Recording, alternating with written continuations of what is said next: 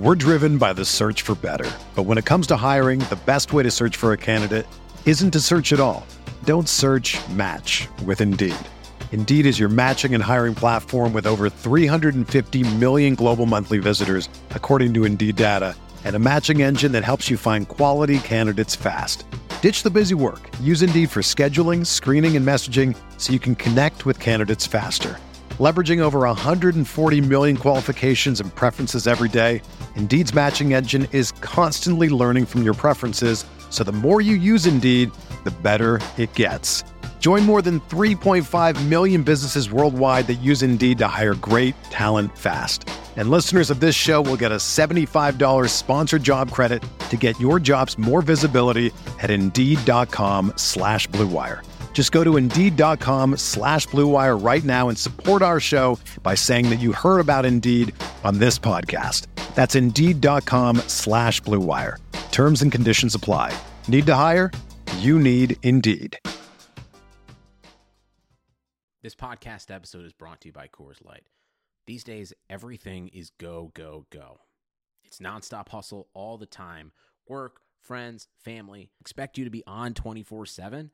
Well, sometimes you just need to reach for a Coors Light because it's made to chill. Coors Light is cold lagered, cold filtered, and cold packaged. It's as crisp and refreshing as the Colorado Rockies. It is literally made to chill. Coors Light is the one I choose when I need to unwind. So when you want to hit reset, reach for the beer that's made to chill. Get Coors Light in the new look delivered straight to your door with Drizly or Instacart. Celebrate responsibly. Coors Brewing Company, Golden, Colorado. This place right here, this this this skull between my ears, that is a bad neighborhood, and I am, I should not be in there alone. I need, I can't be in there by myself. What are you talking about? It just, you just, you just. It's crazy, insane. man. It's crazy in here. This is a bad place for me to be by myself. And so when I'm in that, like I get I my whole life gets thrown off. Like if I'm in there, like I don't say nice things to myself. Like there's another Chester in there that's like wants to take me down.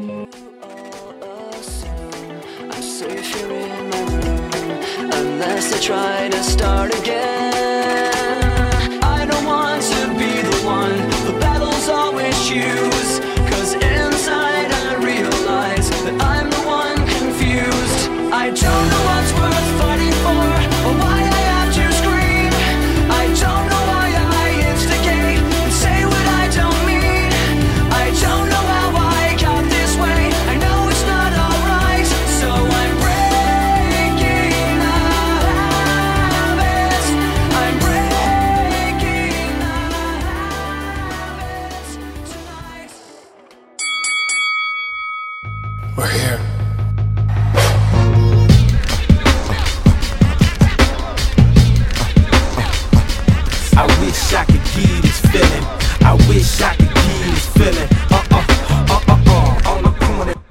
What up, everybody, and welcome to another episode of the Corner Podcast. This week's episode of the Corner is brought to you by Casper Mattresses. Casper is an online retailer of premium mattresses for a fraction of the cost. You know, me and Andreas are always covering events, we're always writing articles, but when we do have time to sleep, we lay our head down on a nice, pillowy soft, premium mattress from Casper Mattresses. Casper is revolutionizing the mattress industry by cutting the cost of dealing with resellers and going straight to you. No showrooms, no middleman. Everyone's seen those creepy guys trying to follow you around the department store. None of that anymore. You get your hands on a nice premium mattress by going straight to Casper Mattresses. Yeah, man. I mean, I, I got to get my rest. So Casper Mattresses is the, is the goods. I'm telling you right now. So listen, you can get fifty dollars off of any mattress purchase by visiting Casper.com backslash the corner and entering the promo code the corner. That's one word, the corner. That's Casper.com backslash the corner promo code T H E C O R N E R. Terms and conditions apply. What's up, everybody? Welcome to another episode of the Corner Podcast. This week it is not Kel Dansby and old man Andreas Hale. Instead, he is at Comic Con living it up. I'm still in Vegas chilling. So I invited Brett Lawson, friend of the podcast, back. It's been a while. Yeah, since October, I believe. It's been too long, man. Too long. So you. I'm in, per- I'm in person now. Last time I was on the phone. Yeah, I mean, you know, it's crazy because now you're a big time producer. You don't got time to come on the Corner Podcast. you know, down there at the South Point every day, working with the greats of the greats in the world of radio, and uh, you know, trying to hot shot the podcast. It's, it's okay. We got you back on this week. Happy to be here. Um, it's great. Good stuff to talk about. Ton of combat sports stuff to talk about. But as always, we got to touch on stuff outside of the realm of combat sports. And first, RIP goes out. Chester from Linkin Park. Um, man, sad. Hung himself. It appears suicide. It's something that we really never want to see. Some people who are just so great, so talented musically, and you grow up and you attach yourself to their music and their message, and then to be gone at 41 kind of sucks. Um, and obviously, he dealt with his problems with drugs and alcohol, but still, to see him go this early, um, take his own life, it, it's rough. So I had to say R.I.P. there. Do you have any Linkin Park songs that you like? Like specifically, like which songs for them did you really just be like, okay, that's that's my song? I was never necessarily the biggest Linkin Park fan. In fact, most people listening will probably roll their eyes between like that that whole crop of that type of music when that rap, rock, new metal, whatever you want to call it, fusion started coming out. I actually like Limp Bizkit a little more. I was a little more partial to those type of groups. And I know, yeah, you're freaking out just by Oh, me saying yeah. that. But I did always think Linkin Park had a cool element to their sound. And I think more so, uh, beside from just being a fan of specific albums or specific songs, they were always congruent and parallel. You know, with me growing up, I'm, I'm a few years younger than you, so they were really there in those uh, prime adolescent years, if you will. Like, but even tracks like "Numb," you know, that were just so they, they, they resonate so much with you because they, they were just always around. And you know, the football locker room, the, the remix with the Jay Z encore, like there was always Linkin Park playing around, whether it be their their big time hits, their lesser known stuff. And I'd say Numb would probably be my favorite track just because it was the one, again, that resonated the most with me. And it's honestly because I love it so much. I think it is a good song. But again, it was kind of just that, it's almost like a background white noise. And I don't mean that disrespectfully. I mean more so that it was always relevant because for the longest time, Linkin Park was relevant. And, you know, during their later years, obviously they weren't as popular as they were in the past. But they truly were a generational act. Yeah, I mean, for me, Linkin Park was high school. Mhm. It was, I think it was like eighth grade, all throughout high school. I remember when you know their albums first dropped, and it was like, wow, who are these guys? And Hybrid Theory came out, and it was like, this is, and there was the Limp Bizkits of the world, the Sum 41s, everyone who's trying to you know blend the hip hop rock. genre. Korn were, Korn were the originators of it, really. You Korn, say. Korn was dope. Korn Yeah. was more heavy metal Right. than hip hop rock. Right. Um, man, there's there's some dope groups out there that mixed it though. That that was just fire, and um, I still think Linkin Park just had something so different because their singer could really carry it. Like their singer could be lead, sing, lead singer at any rock band you wanted at the time. And that's the one thing that almost stood out to me, where other like rap rock groups had the same frontman doing both. Whether he could carry a melody or not, he was up there, whether it be rapping or singing. Here they kind of had it separate, to where you had the, the singing, more melodic delivery, and then you had more of the, the rapping flow. Yeah, and they blended it so well. It was they were a group. It was a great group. Oh man, just some of my favorite songs. In the end, is dope, but somewhere I belong was always cool to me. Yeah. Uh, Breaking the Habit's probably my favorite one. Numb is dope. Like I said, they didn't. Those first two albums, they didn't miss. Whether it was a single, whether it was album filler, they didn't miss at all. Everything was dope. Everything was good. And I'm gonna be playing Linkin Park for like the next week, just because now it's fresh again in my head. And uh, it's crazy to think that he's gone. And you never want to see people you grew up listening to go before their time. It's even still hard, like you know, the old school hip hop acts we look at. Well, I mean, I was there for Prodigy in his last performance just a few weeks ago. So that hit me like a brick wall. Not only is the fact I'm a huge fan, he's one of my all time favorite lyricists, but the, it's almost an honor to know that I was there for his last performance. Now, obviously, that You wasn't, text me that right wasn't something. Yeah, of course, that wasn't something. killed it. Right, and I, that wasn't something I predicted. You know, him and Havoc, they opened that outstanding lineup down uh, down in downtown Vegas, the Art of Rap Festival. I'm so excited to see Mobb Deep. They do an absolutely unbelievable set. A few days later, it's revealed that he's passed away. And we knew Prodigy battled sickle cell anemia for pretty much his entire life, but to think that he was struggling with it while in Vegas and And put it on an amazing show while doing and it. put on an amazing show by, by doing it, you would have never known he was struggling with his health. And what, two, three days later after that performance, he was gone. Always crazy. Always crazy when these things sneak up on you. So uh, once again, R.I.P. Chester. Next, we have to go on to the other hot topic, kind of circulating around. I'm actually tired of this topic. Working in the newsroom all day, everything was OJ, OJ, OJ, OJ. All right, man, the juice is loose. Oh, there it throw- is. Throw the pun out For the there. 80,000th time today. It never gets old. Uh, he's not running through an airport right now, but he's he's surely running through his jail cell, going like, "I'm out of this right now." He's chilling. These two months are gonna fly by for OJ. Uh, he should get out around October 1st. The question is, me, I thought he had too much time for a, a robbery. He didn't even get to rob the person, really. uh, it was his stuff. Like it, it made no sense. But it always seemed to me like they were like, you know, you killed Nicole. Like you, come on. Like OJ, the glove didn't fit, but you were off your medication. Like, come on, let's be real. Like we know, we know what's going on here. So they tried to throw the book at him afterwards.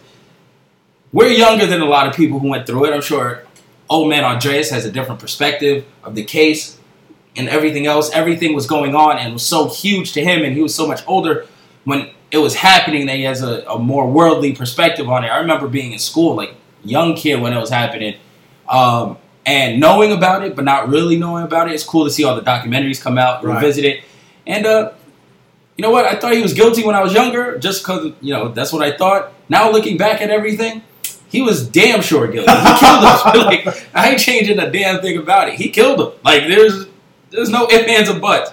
OJ, you got away with one. And I think the most amazing thing about this ongoing OJ saga is just the, I guess you could say, the power of retrospect. You know, and obviously in the initial moment in the mid '90s, now opinions were imme- uh, opinions would immediately jump to that as well. But it's funny to see how things have transpired. Again, we're younger. You were uh, what, a couple years old? Or not a couple. I was a couple years old. I don't even know how old you were at the time. I was five, I think. So it's a lot harder to comprehend those type of things. I think the most amazing thing about the OJ, just again, this OJ saga is that even when it's a completely different offense, it almost still runs parallel because people ultimately felt that justice wasn't served for the initial offense. So I think even with what we, all that we've heard today, with the armed robbery in the past eight to nine years, um, being incarcerated, what is the main topic of conversation? It's still those two dead people. He's always gonna kill it. Like that's that's always it.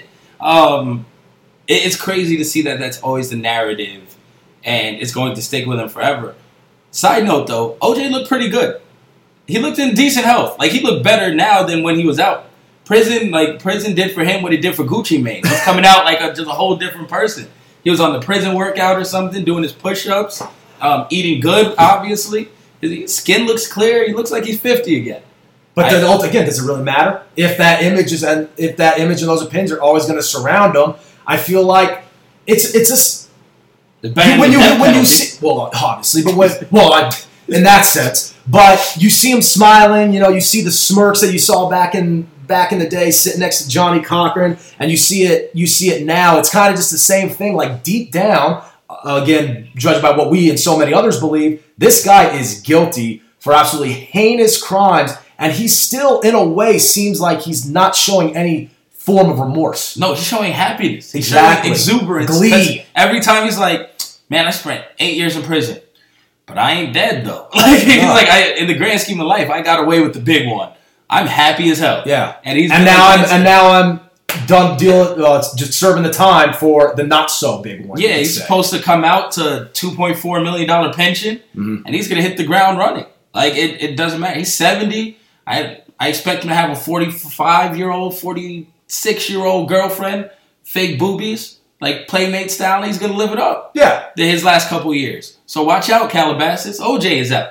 He's coming. Or you might live in Florida now, wherever Daytona Beach. You're a nice uh, alabaster skinned woman. OJ is on the prowl. Well, let me ask you this. All right, he's out now. Who knows how many years he has left anyway? But the whole he did it, he didn't do it argument. Did, I'm asking you because I'm curious to see what you, what you have to say. Do you think that picks up even more so now? Now that the fact he is actually a free man or soon to be a free man on the streets again, or do you think that will always ultimately be associated with him? And obviously, the, the, the case will be associated with him. But do you think that argument will continue to be so one sided? Yeah, I think so. I do too. I think he he's going to be out of the limelight as soon as he gets out. It's going to be a non-story. and he's gonna be out. He's gonna be living his life. So you're saying it was more of a story while he was incarcerated? Oh, yeah. Even though he was incarcerated ultimately for Correct. a different offense. Because before he robbed the people, he was kind of fading to black. yeah, He was going away, like it was whatever. No one cared about what OJ was doing in his day to day life. in like the early 2000s. yeah, right? like OJ was a non-factor, and then he gets you know arrested, sent to prison, and then now we see the documentaries come out a year ago, Mm-hmm. two years ago. Why? Because he was coming up for parole. He was about to be a big it story. became a topic again. it it became a topic. There was anniversaries of things, and you know it's been like twenty years above. So they started gearing up these things again.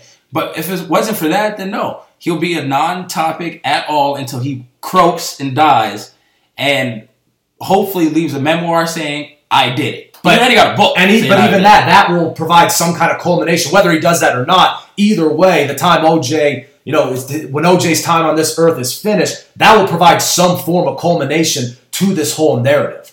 You know what the craziest shit is? Is that he played football and played it at a very physical level, at a very physical position, best ever. and he's living till seventy years old. Yeah, he, he like Like CTE and all that wild shit, granted, it Yeah. may have led him to kill people. Oh, who knows? We'll know when he croaks and he donates his brain. But given all that, he's fairly healthy. You make it to 70 as an NFL player in his day, and you can walk around, you're not like Jim Brown in it, like dra- dragging one leg and stuff. You, you did all right for yourself. Well, that's what was always so popular about him when he retired and went into broadcasting, went into television, and all these different things. He had the appearance, he had the he had the swagger, if you will, the whole get up. Yep. He wasn't hindered by anything in his in his past, despite playing an extremely physical position and carrying the load for those Buffalo teams that had absolutely nothing other than him. and the USC team. in, yeah, the, in that, that cold, you know, in that cold weather, those brutal conditions, and he was able to come out in a way clean on the other side and maintain that popularity. He just became a, a phenomenon, a national celebrity. So I think in a way that's always been OJ's mo, which is in a way what makes it ironic because the darker side of him is covered is covered up Yeah. by that, uh, at least on the surface, until you know the white Bronco chase and everything that came after it. Then it became revealed, and now it was more of a whose side are you taking? Did he or did he not do it? But it, for the longest time leading up to that, it was more so clean cut OJ. Yeah, I mean, it's it's always going to be that. Like he said, I'm not black, I'm OJ. Right. And he always thought he was above that and above the law and his own set of rules. And we see it again. Unanimous vote for parole. Not one person was Mm-hmm. Like, we should keep his ass in here. So, man, when the guy that you rob comes through and testifies that you should be out, you're doing something. You're he is one of the luckiest men to walk this earth. Spending eight years in prison or not, he could have got a lot worse. Uh, that's listen. We covered the circus. All right, how about Yeah, you. I mean, you could go on and on because people have been now for Yeah, decades. so, so- there's no end to this again until, like you said, he croaks. Yep. Watch the Netflix documentaries. Watch everything else. Now let's move on to a whole different circus, a whole different shit show at this moment. The UFC. Oh. Let's just be real. It's not good for the UFC right now. Um, they put a lot into Conor McGregor versus Floyd Mayweather. That's going to bring in some numbers. We don't know how much they're getting a cut of just yet, but we do know that UFC 213, which should be their flagship program, bombed one of the worst pay-per-view rates ever, reported 125,000 pay-per-view buys. It's as I think the only thing lower has been pay-per-views headlined by Mighty Mouse. Lo and behold, they announced another pay-per-view headlined by Mighty Mouse today. And it's just not good. He's gonna headline 215 and you start looking around like Jon Jones and DC better deliver with you know a good promo package, but very little promo outside of that because everything's been McGregor, Yeah. McGregor, McGregor, McGregor. So DC and Jon Jones is your only hope to sell something this summer. That shit better go through. And two of them traditionally aren't huge draws anyway. They aren't. As great as they are, world class competitors, one of the best rivalries you will ever see. And if you want a, world class light heavyweight matchup, obviously you are going to get that. But let's not act like these guys blew up pay per view numbers either, at least compared to some of the, the big time draws we've seen in the re- in recent past. But you look at UFC 213, given its time placement, that midsummer card, that July card, International Fight Week, two years in a row now. And what? Uh, 2015, it was Three arguably years. it was arguably their best card ever. Yeah, UFC 189. 189 was still snake baiting because it was Aldo McGregor World Tour, and but it- Aldo bounced in 10 days. Okay, maybe on paper, but the result was one of the greatest, if not some would say the greatest card of all time. so Okay, it undoubtedly But how delivered. much better would that have been if Cotto would have knocked out Aldo in 13 Oh, seconds at 189? It would have been the greatest card ever. Absolutely, but it's already in the debate simply because of what we saw happen in the cage. The past two cards, being 200 and 213, haven't delivered, and not only have they not delivered, they have the card that took place after them. Uh, in, in last year's sense, or two cards after, I should say, in 202, that being an outstanding card, at least an outstanding main event, and 214 obviously that hasn't happened yet, but on paper it's a good, it's a damn good one. So that's two years in a row now where It's better. where what UFC two uh, 200 should have been almost was 202, and what you think UFC 213 should have been is 214. So you're thinking, why is it all topsy turvy? Shouldn't this be switched? It's like no, because this wasn't intended. They kind of just you know screwed up and fell into this hole and could not dig themselves out of it. Vegas is cursed. Huh? We're about to. I mean, man, you can't, you can't even fathom that three years in a row you lose a main event or a change to a main event. Mhm. Three years, and next year everyone's just going to be sitting there waiting, waiting for something to go bad, no matter who you put in it. And then of course the next Vegas card, or excuse me, two Vegas cards from now, should be the end of the year, and rumors come out. Who do they want to be on the card? Brock Lesnar. Did we not just see him fail two drug tests? And then, you know what? Okay, Brock Lesnar, do you want him to go against Stipe for the heavyweight title? Do you want him to be a legit champion again? No, who cares about that?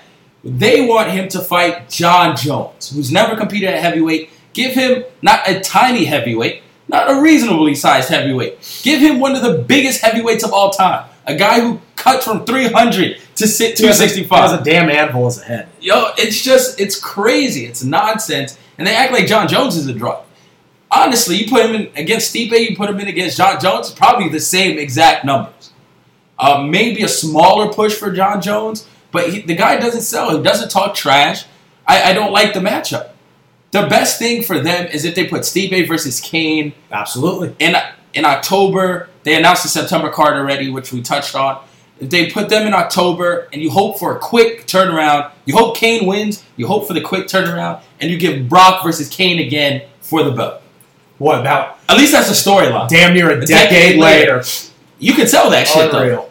You can sell you that. could sell it like it's nobody's business, especially with the returning Brock Lesnar after uh, uh, drug testing controversies Yep. and fa- and failures. And like what another another stint, another go around, going at it for the heavy what one of the greatest heavyweights of all time, and the guy who pretty much booted you out from your run. Not pretty much, most definitely booted him out. Obviously, Overeem was really the the final straw that broke the camel's back in that first Lesnar run, but Kane was the one that ended that Lesnar regime. So now you just think, what could that possibly offer now? You know what I'm saying? Like, I don't care how cool it may sound to the people like who think, oh, Brock Lesnar's back, he's fighting Kane again. Literally, that sentence is all I can muster up. What other than that is interesting? Like, I'm sorry, and I don't mean to be a cynic here, because No, you should be. Everyone Yeah. should be cynical. Brock Lesnar should not be in the octagon. bingo, bingo, and that's it. It has nothing to do with the appeal. Hey, If we you are find the silver lining or good part of that Right. sentence, you're as fucking crazy Hey. As the UFC and WME is. The fight game is characters. The fight game is narrative. The fight th- these I mean, May- Mayweather McGregor. The, all the cynics there. I'm not a cynic on that. There are so many things in that I want to see, even though it's completely one sided. As I'm sure you uh, you and Andreas have elaborated on plenty in the past couple of weeks, and will in the uh, build up to August 26th. This is different though. What is Lesnar going to bring to the table in the octagon? Uh, The against- only thing you bank on is his big ass win. that's it. And he can, for some reason, lay on Jon Jones. And do not use Mark Hunt as an example. No. Because with everything that came into play with that, you can't use that as an example. Well, you got to let Lesnar be juiced to the gills. You, I mean, there's like you hide that shit. Listen, you help him cheat, you USADA. I don't care. Like you, you run his piss every night. okay, see, the fact you have to say that is already a sign that it's a problem. It's I mean, an issue. And it, it- You can't let him happen. be non-juiced Lesnar. Okay, but you, you, what happened? That's a good point. That is actually is a good point. Because That- juice Lesnar against Hunt wasn't bad. Because Juice Lesnar against Hunt, what, what, taking him down? Juice Lesnar versus top. Hunt is better than Derrick Lewis, and I thought Derrick Lewis was one hell of a fighter before that Hunt. So did everybody. and Derrick Lewis couldn't do shit against Hunt. and Brock Lesnar made Hunt look like he was easy money. Yeah. So Brock, Full blown smothering from top position all the time. Juice Brock is still a top four, top three heavyweight in the UFC. I gotta pull up the rankings. So, so, But- so, so here, so what we're doing is Juice we're basically Lesnar. going to allow legit Lesnar, e- aka Juice Lesnar, to go at it with Kane again. But if the juice isn't there, don't touch it with a ten foot pole. That's essentially it. Yeah, because I'm- the only way it's forget competitive. The only way it's halfway, I guess you could say, bearable or watchable is if he was on the juice. Correct. I mean, Like you talk about a hypothetical. No, I mean the hypothetical is not whether or not he's on the juice. No, no. He it's more so would the they. juice. It's more so would they. Yeah, would they allow? Would him they to allow it and make it a part of their, I guess you say, promotional uh, method? Correct. It's like you know, it's he's going to be on the juice. If Lesnar comes back, he is going to be on the juice. The question is, do you try to do everything like you did last time? Allow him to enter the program late. Allow him to, you know, maybe not get as many drug tests, and he still fucked it up. Not once. He messed up before the fight and still tested positive after the fight. Like he doesn't even care to mask that shit. Now you got to mask it for him. it, it's just a, do you think if anything it's just a desperate plea to get some attention and excitement back around that division No, That- that- around the promotion. and so you legit think that this is a result of everything the downfall of rousey the possible uh, departure of conor in the near future is- we all need- the top draws basically dwindling as of late and we need something so we're going to go to our biggest draw in what 09 and 2010 essentially Yeah, Yeah. but I mean, he drew a little bit at 200. If you give him a legit fight candidate, people may just watch to see what else. Because people did tune in for Brock. You make it a complete shit show. You go Bellator 101. you put CM Punk on that pay per view card again versus, I don't give a fuck who. Let someone kick his face off. But you go CM Punk. Make it a go- show. Make it a You go. Brock. Um, you give one legit fight. That's it one, and you choose which one you want. At, at that point, I don't even know who's coming up. Joanna would have fought already. Um, maybe Cyborg, cyborg yeah but that's not even a legit one either because she's gonna fucking run through somebody. but you're gonna give Cy- Come on, no one's gonna fight Cyborg. juice brock and cyborg Yeah, that's what a crazy dynamic. 2017, right um, would die for that card in like 2009, 2010 though. Brock going for a championship title and Cyborg wrecking shop on the same card. MMA fans would have loved that shit. Um, now it's kind of like, hmm, Yeah, you asked, yes, Frank Mir and Gina Carano about Cyborg and Brock. They probably would have given you a much different opinion than, you know, if you're asking Alistair Overeem. Obviously, you can't say that for Cyborg, but yeah. I mean, it's just it's crazy that they're even entertaining this. And shout out to Ryan McKinnell, uh, Reverse Rat Pack, friend of the podcast too. He told us this when we were at UFC. What was it? 213. yes, he can't remember. No, it was at UFC 213. He told us this and we laughed. We laughed at him. We're like, get the fuck out of here. He's like, no, I have a source. This is really what's happening right now. And he's like, you know, I don't have multiple sources to confirm it, so I'm not going to do anything with it. But just when it breaks, remember that I told you. You're like, all right, whatever. And then the shit started coming out this week, and we're like, this motherfucker Ryan is right. Like, ain't this something? And then Jeremy Botter's reporting and all this stuff, and he was before all of them. And we laughed. And he also said, from what he heard, Brock is going to get 16 and 16. 16 to show, 16 if he wins. Mm-hmm. That's fucking crazy. Now, can Brock go 25 minutes with Jon Jones? I think he dies. I think we see what just happened to Fatal. Rest in peace. But it's just, it's not good. It's not a good formula. Of course, it's not a good formula. The fact we're reaching about this and trying to make this a converse, a topic of conversation, shows it's not a good formula. Of course, we do because it is fun to at least ponder. But the fact that we're trying to think of all these possible scenarios shows it's not a good formula because it's very hard to believe they could do this effectively. All right, so currently I put Brock at six because he'd have to be above Mark Hunt. Um, UFC rankings. There is Junior Dos Santos at four. Well, five is Francis Ngannou, who I think is going to be the champion sooner or later. Yeah. Um, Brock would die against Francis, so I can't put him that high. Junior Dos Santos, I'm not sure. JDS has been a little shaky, Mm-hmm. so I might take Brock. Um, but JDS's hands also says Yeah, the, Brock bo- the boxing, the boxing, yeah. The boxing I mean, Brock doesn't like to get hit. Junior probably puts him to sleep. Yeah. He's not beating Kane. I don't care how injured Kane is. Um, Fabricio, no, he's not beating Fabricio.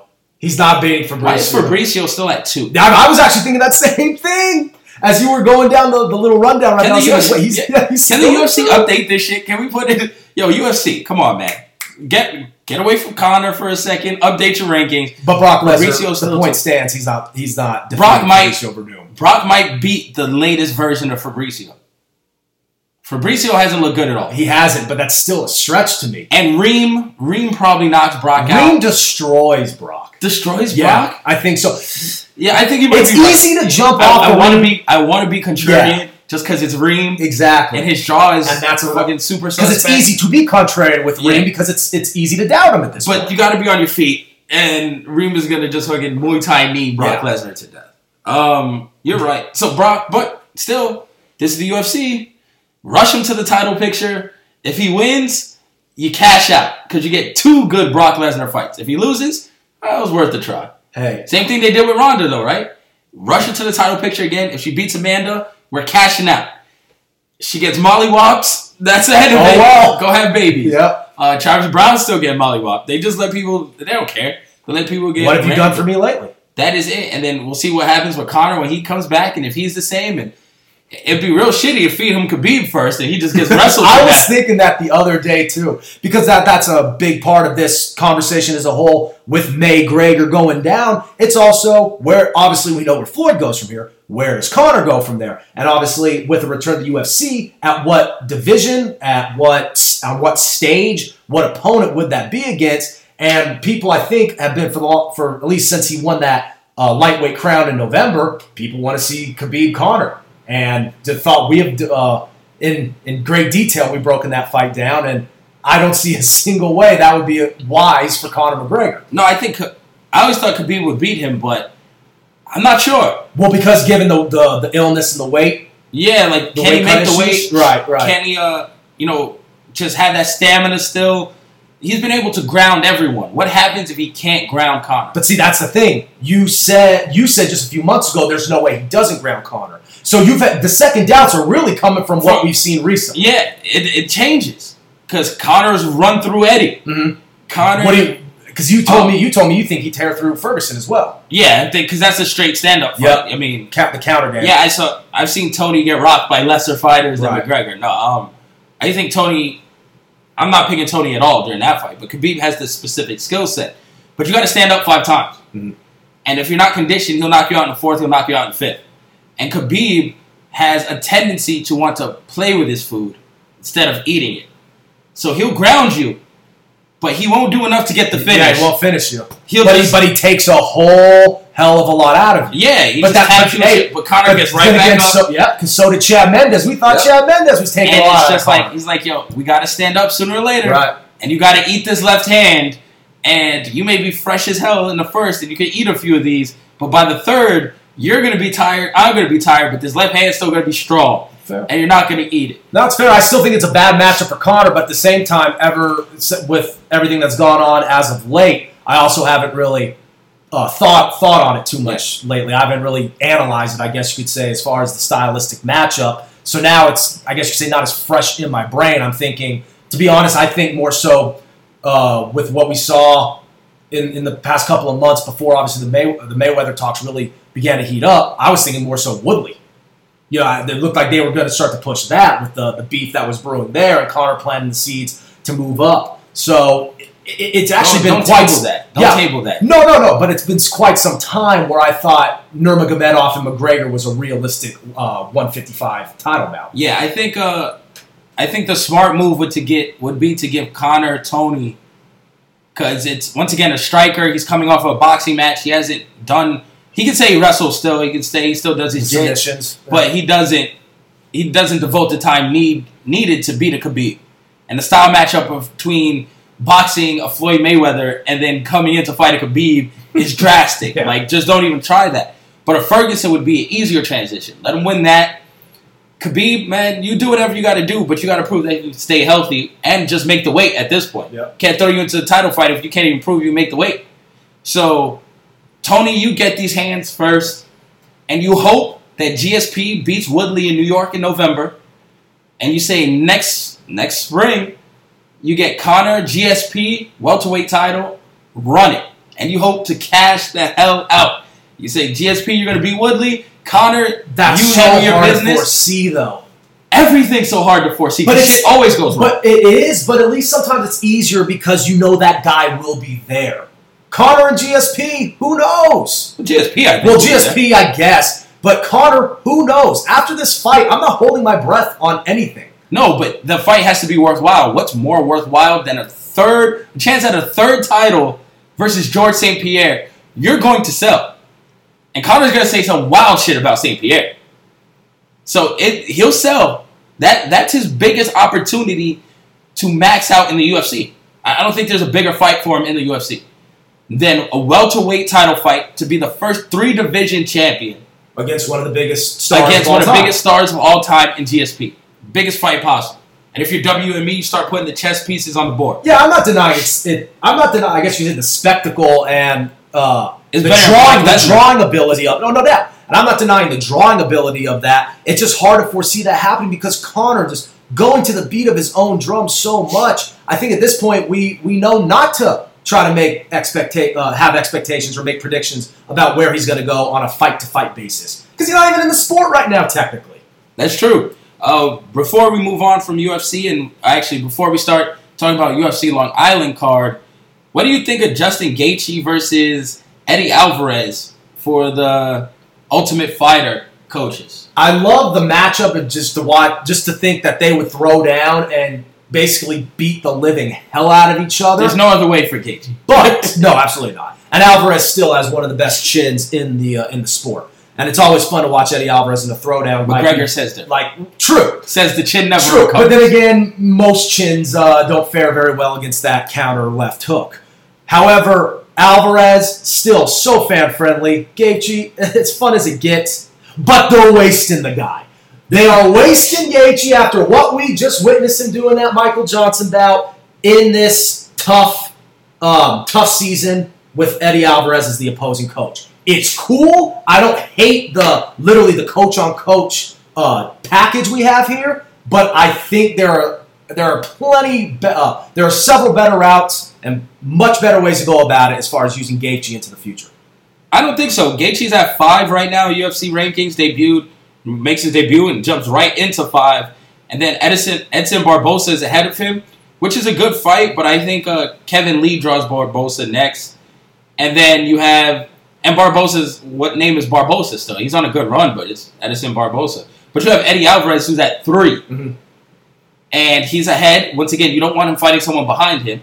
You give him someone ahead of him, Eddie Alvarez, who almost lost his last fight to Poirier. Yep. So he is susceptible. He's a guy who will fight. It's going to be a great stylistic fight. And you say he beat someone who was a champion one year ago. And then you can justify him getting a title shot. So Hey, you give it, it sets up well. That I will that I will say is fair. Just because I think there are potential better routes or there's something maybe I'd rather see. who else would be the route for?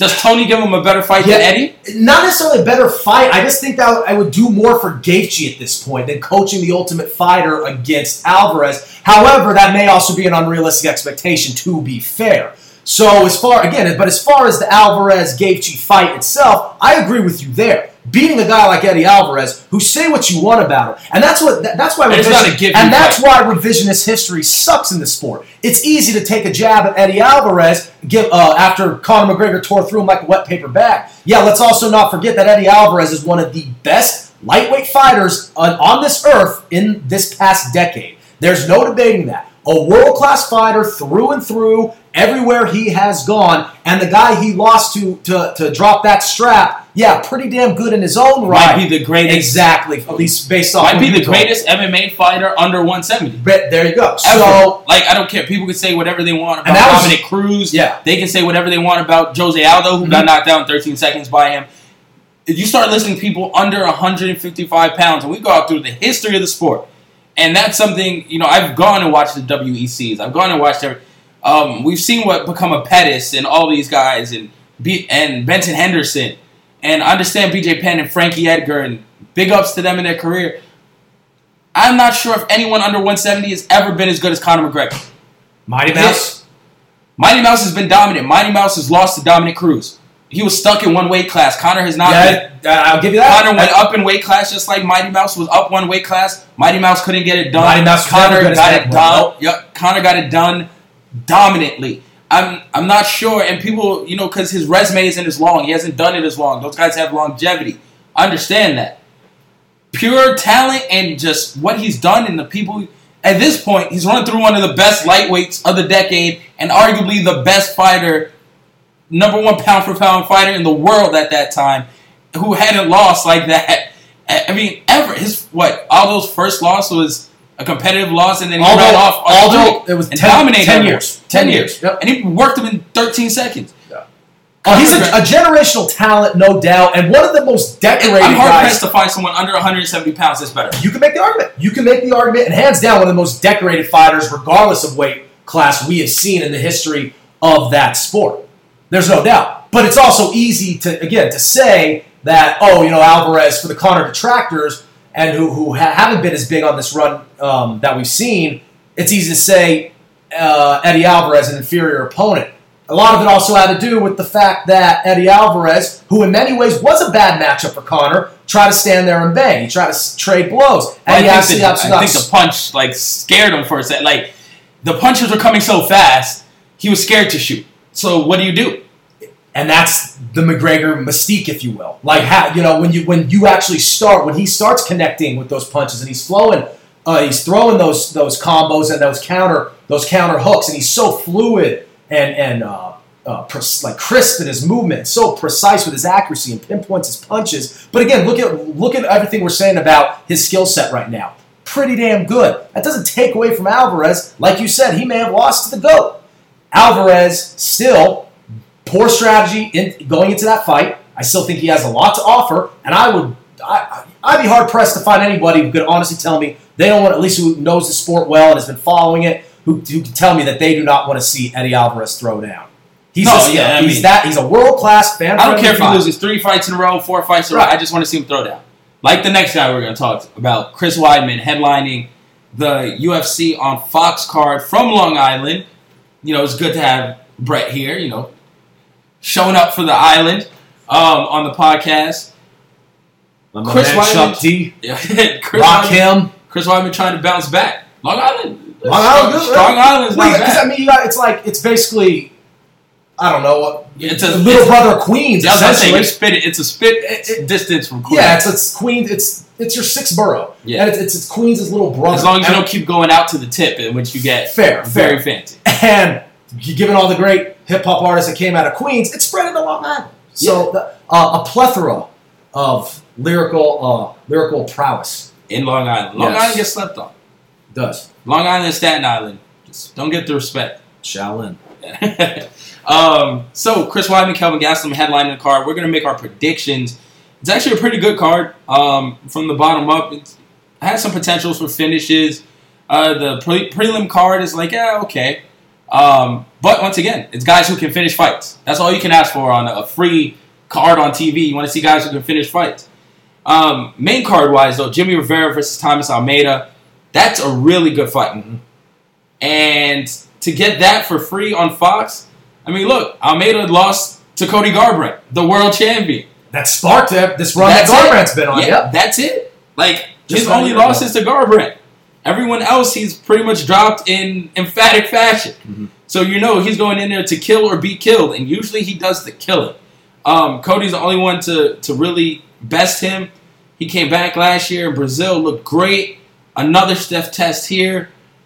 I'm going with Thomas Almeida, violent KO. That's how you kick off a card on Fox. I'm with you. And to me, he should have been on 213. If 213 was so shitty, why don't you make guys like this on 213? And you put him on cards like around it. There's no reason for him to fight in Long Island. I understand Jimmy Rivera's there, but you just send Jimmy Rivera up to get killed. Put that in Vegas, have another killer on the main card. Um, Gaethje should have been on that main card. As soon as Cowboy dropped out, you bumped that fight up too, and it could have been a good card. on a card like the the best thing you could possibly do for a card that isn't very well rounded is give give people present fighters who can increase the likelihood of a stoppage. Yep. That's that, that's what you do every time. Ain't shit else in one of his fights. I mean, Thomas Almeida's not going the distance. Um, so him versus Jimmy Rivera, I take Thomas. Who you take?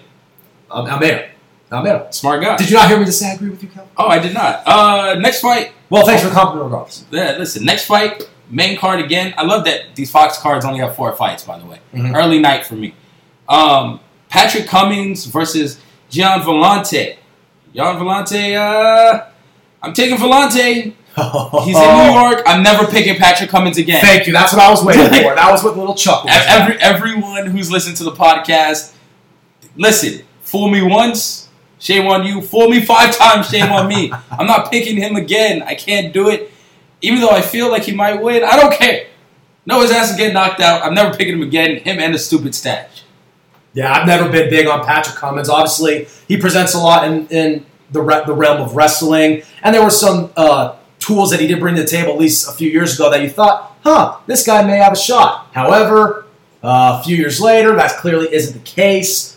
Not a huge Villante guy. He could be worse, by the way. Yeah, he he could. Patrick Cummins, at least he's staying afloat in the UFC. He hasn't been cut. No, he hasn't. Yeah, and he hasn't. He hasn't shipped out to you know another promotion. Like obviously, we're going to talk about later with the main event because you have a theory regarding that. However, we'll get your prediction. But yeah, I, I, I just Patrick never. Cummins ranked 12th in the world, by the yeah, way. I've just I've never been a big Cummins guy. V- Villante, you know, recent loss against uh, against Shogun in that what March in the in the in the Brazil card. So I'm not a huge Villante guy either. But in this circumstance, I'll take him over Cummins. I just don't think Cummins offers very much on a well from just be, as far as being a well-rounded fighter. He just hasn't developed to where he's needed to. Well, I liked his hands a little bit more in the last fight. Um, but yeah, it's still not But well not to the point, not to the point where he was he's going to fulfill. No, and he got robbed again. Right. He has no defense. No, So he's working on his striking offense, but that still Takes way no too much punishment. Yeah, and you have no chin. It's a hor- horrible combination as Yeah. a lightweight in the UFC. Yeah. All right, so we're both picking, picking against Patrick Cummins because we're smart people. Never again. Uh, Dennis Bermudez versus Darren Elkins. I think this is a really well-rounded fight. I think it's evenly matched. I'm gonna pick Bermudez though. Um, man, but Elkins is so good in his own right. I, I think this is just a really well-booked fight. Um, you know, Bermudez lost to Korean Zombie in his last go out. Uh, took a vicious knockout. Korean Zombie looked good that night though. He came back. You know, didn't look like he missed a beat.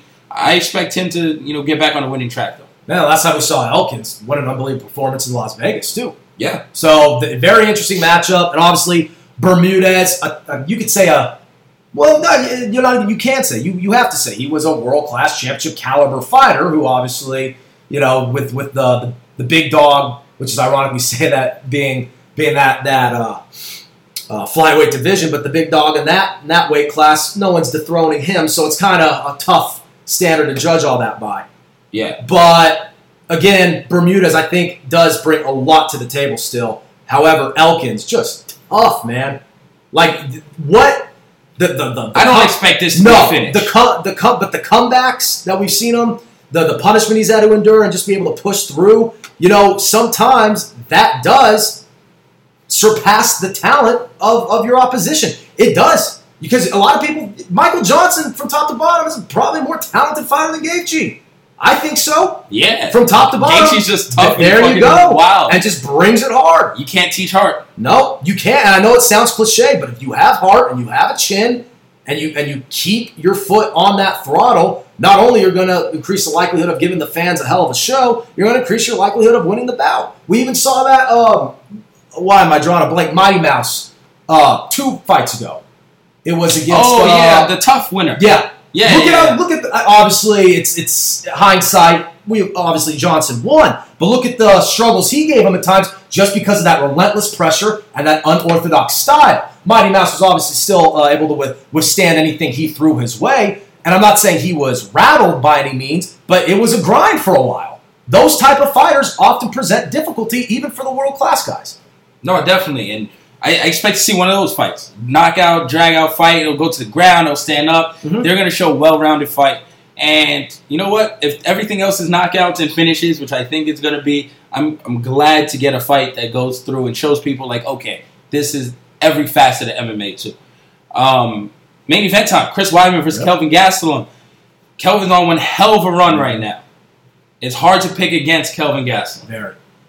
Uh, with that being said, this is do or die for Weidman, right? This isn't Vitor Belfort any, anymore. This isn't uh, Tim Kennedy, Johnny, old you know, old man Johnny Hendricks. This is a step up, and I'm going to say Weidman gets it done. So I- I'm picking Chris. I know you're not picking against Chris. Right? You never pick against Chris. To be honest, I am. Whoa! Yeah. it has I- frozen over. I think he's lost this, uh, lost a step in the striking. Obviously, he was exposed in that bout against Rockhold, with as far as the fluid lacking maybe the fluidity and the speed some of these other guys have. Now, don't get me wrong. For the longest time, I truly thought Chris Weidman, and we talked about this in detail. I thought Chris Weidman was about as good as you will see in this common era for a middleweight. Bring those uh, because and again, a little more meat and potatoes in his style, in his striking style, but the boxing pedigree was there at times against you could say certain caliber opponents, certain quality opponents. He was able to display enough with his hands to where it made him look decent enough. And then you bring in the the amateur wrestling background and the world class uh, Brazilian jiu jitsu, which people often forget, and that made him a, tr- a truly well rounded fighter to the point where I didn't think anyone would. Uh, Beat him for quite some time. a long, long time. We saw it in Rockhold. Rockhold brought the fluidity, the explosive athleticism to the table, and even then, Weidman, I still thought that was a very even matchup, and the and the hook kick is really what derailed Chris Weidman's run. Well, that's this whole run, it was desperation, and yes, he was taking punishment, but from that hook kick onward, it just hasn't been the same. Now, sure, Mousasi, Mousasi's a straight up badass. Gegard Musa, we saw it. Gegard Mousasi as a striker. Yeah, a lot of guys, you put him in that kind of situation against uh, a guy like Mousasi, they're gonna they're gonna get beat up like Weidman did. And no, I don't think Weidman is full blown done. I still think he has a lot of talent. I think the athleticism and that this that that natural wrestler strength size package is still there for him to get it done if he were to make it uh, uh, a grind, make it a dirty fight, and really you know try basically try to take it to the wrestling room. But again, Gastelum on such a run and is so dangerous and inflicts so much damage. I don't think Weidman will be able to withstand it like we've seen him withstand punishment from other great um, strikers in the past, whether that be Machida or whoever. We've seen Weidman's chin tested many times. Oh, he and takes he has, punches. and he has come through. However, how much longer could, can that last? Three straight TKO losses Exactly. And now, and now you're fighting a guy who is white hot.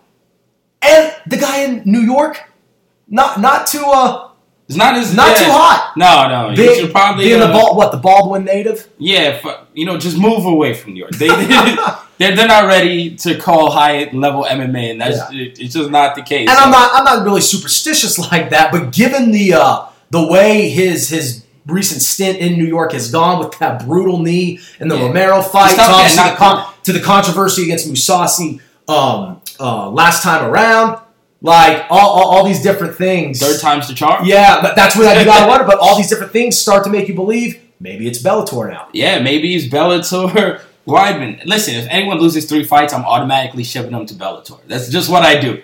You lose three in a row, you go to Bellator. It's just it's just what's going on. I wish I would have gotten a like a quick picture of your face when I said I'm picking Gastelum. I, yeah, because It's incredible. as long as I know you, I've never picked against no. Weidman. No, I will. Yeah, I'll say that with conviction, but I also will say with full-hearted conviction that I think he is going to lose this bout. Ain't that something? Um, we're gonna take a break now because that was a ton of MMA talk. When we come back, we're gonna touch on boxing. Not much happening, but we'll touch quickly on it and then round it up with pro wrestling. So stay tuned.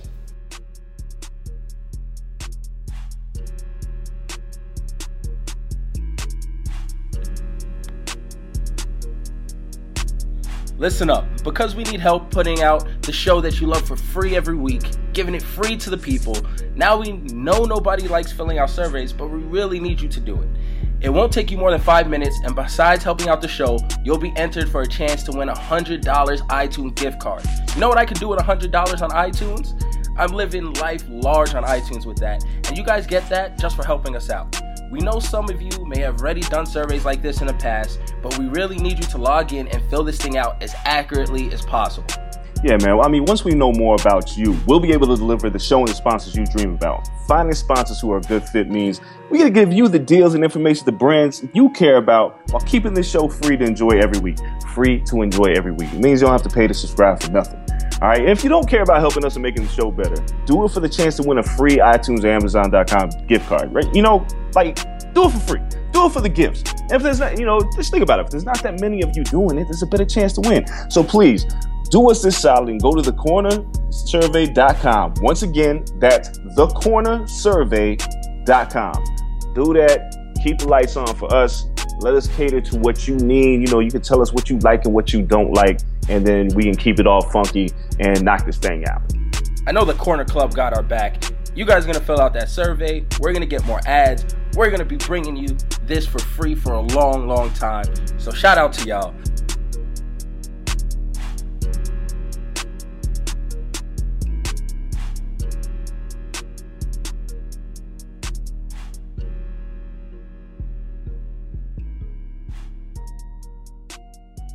We are back and we're talking boxing real quick because this really it's light on boxing this week.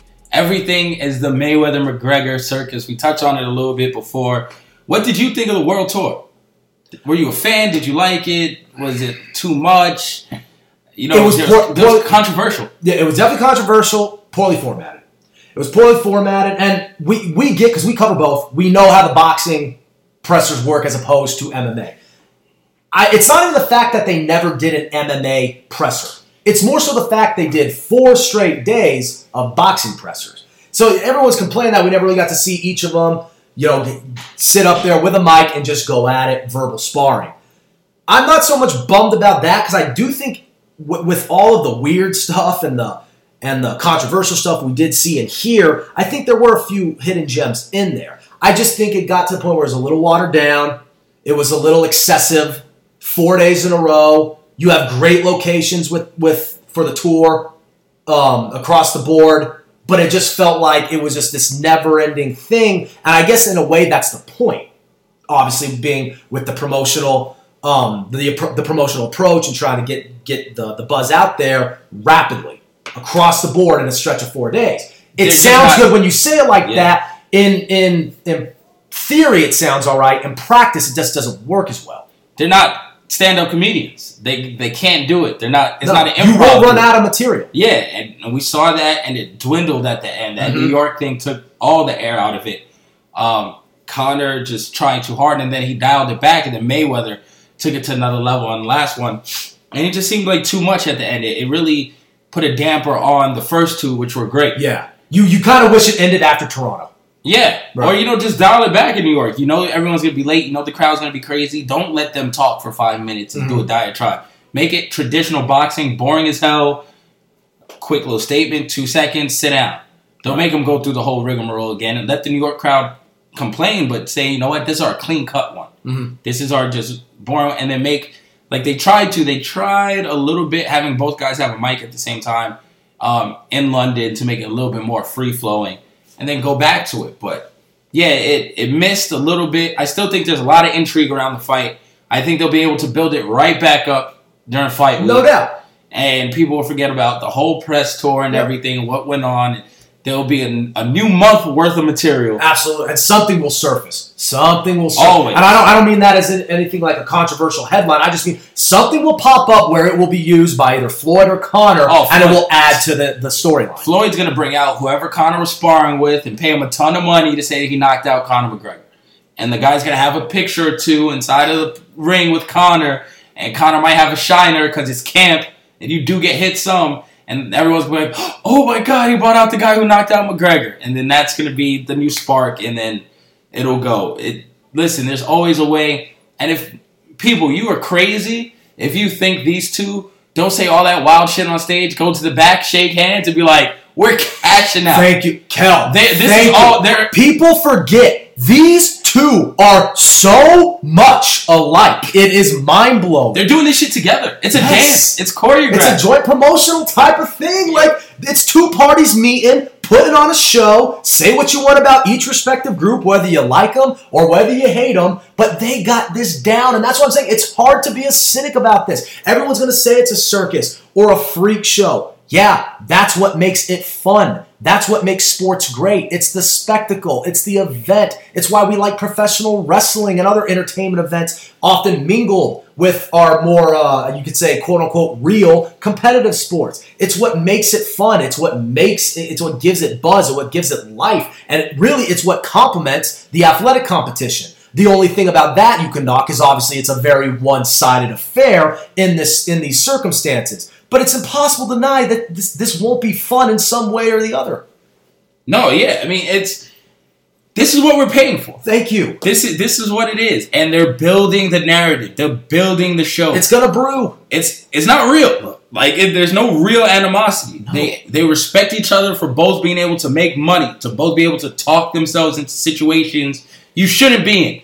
Floyd shouldn't be in this situation. He is a light in the ass fighter who has no knockout power. There's no reason he should be the biggest star in the sport. Because even when you're a smaller fighter, you better have hands of stone. Yeah. You better have exciting fights. He has some of the most boring fights. No, I like if, you, so, if a boxing novice were to just recently find out Floyd Mayweather is the biggest boxing draw of the modern era, they, and actually watch him in the ring and just even run down his you know his fight record, you'll think this guy was the top money guy because uh, it just really doesn't draw parallel. No. but that's all because boxing's so deeply rooted with The heavyweights and middleweights and knockouts, getting the, the money and getting the attention. But again, what is boxing ultimately? The sweet science. Few are better at applying that than Mayweather. yeah, he talked himself into that money. Right. Lo I mean, he, that's that's all he did. He made people hate him and talked himself into money because it's not an exciting brand. There's greatest no heel turn ever. Like at least, and like in boxing, it has to be up there. It has to be up there as far. And I'm not saying as far as public reception. I'm saying as far as how it aff- affected him in a positive way for his own uh, career and for his No, own definitely, it was- finances. you could say. It was definitely premeditated. yeah, the Pretty Boy Floyd thing doesn't sell like Money, Money yeah. So Money Mayweather sold a lot. It might be one of, yeah. When you think about it, Because I mean, I can't say Ali was a heel turn, right? Like Cassius Clay to Muhammad no, Ali. because if, if anything, it was if anything. I, that, that, that Cassius, be, Cassius, Clay Clay to Muhammad Ali. to Muhammad yes, Ali but then you got one hell of a heel But then you got to think: is Muhammad Ali, uh, uh, for what we know him as, is the friggin' one of the greatest. Forget fighters, forget athletes. One of the greatest American icons from a socio-political standpoint That's we've re- ever seen. That's revisionist though, because they hated him for that's that my same point. reason. Back That's my point. They hated him back then. So in a way, you could say Ali almost made another babyface turn. However, That's, however, it was very Steve Austin. a lot of that exactly, but a lot of that also um, of what you've alluded to, and many others. He lost his ability to speak, and again, we often view the, um, I guess you could say, the climate of that time period now in a different light than people in the '60s did. Definitely. But Cassius Clay to Muhammad Ali is interesting. That's one hell of a heel turn. Yeah, like the, the name change, the Nation of Islam, like all that.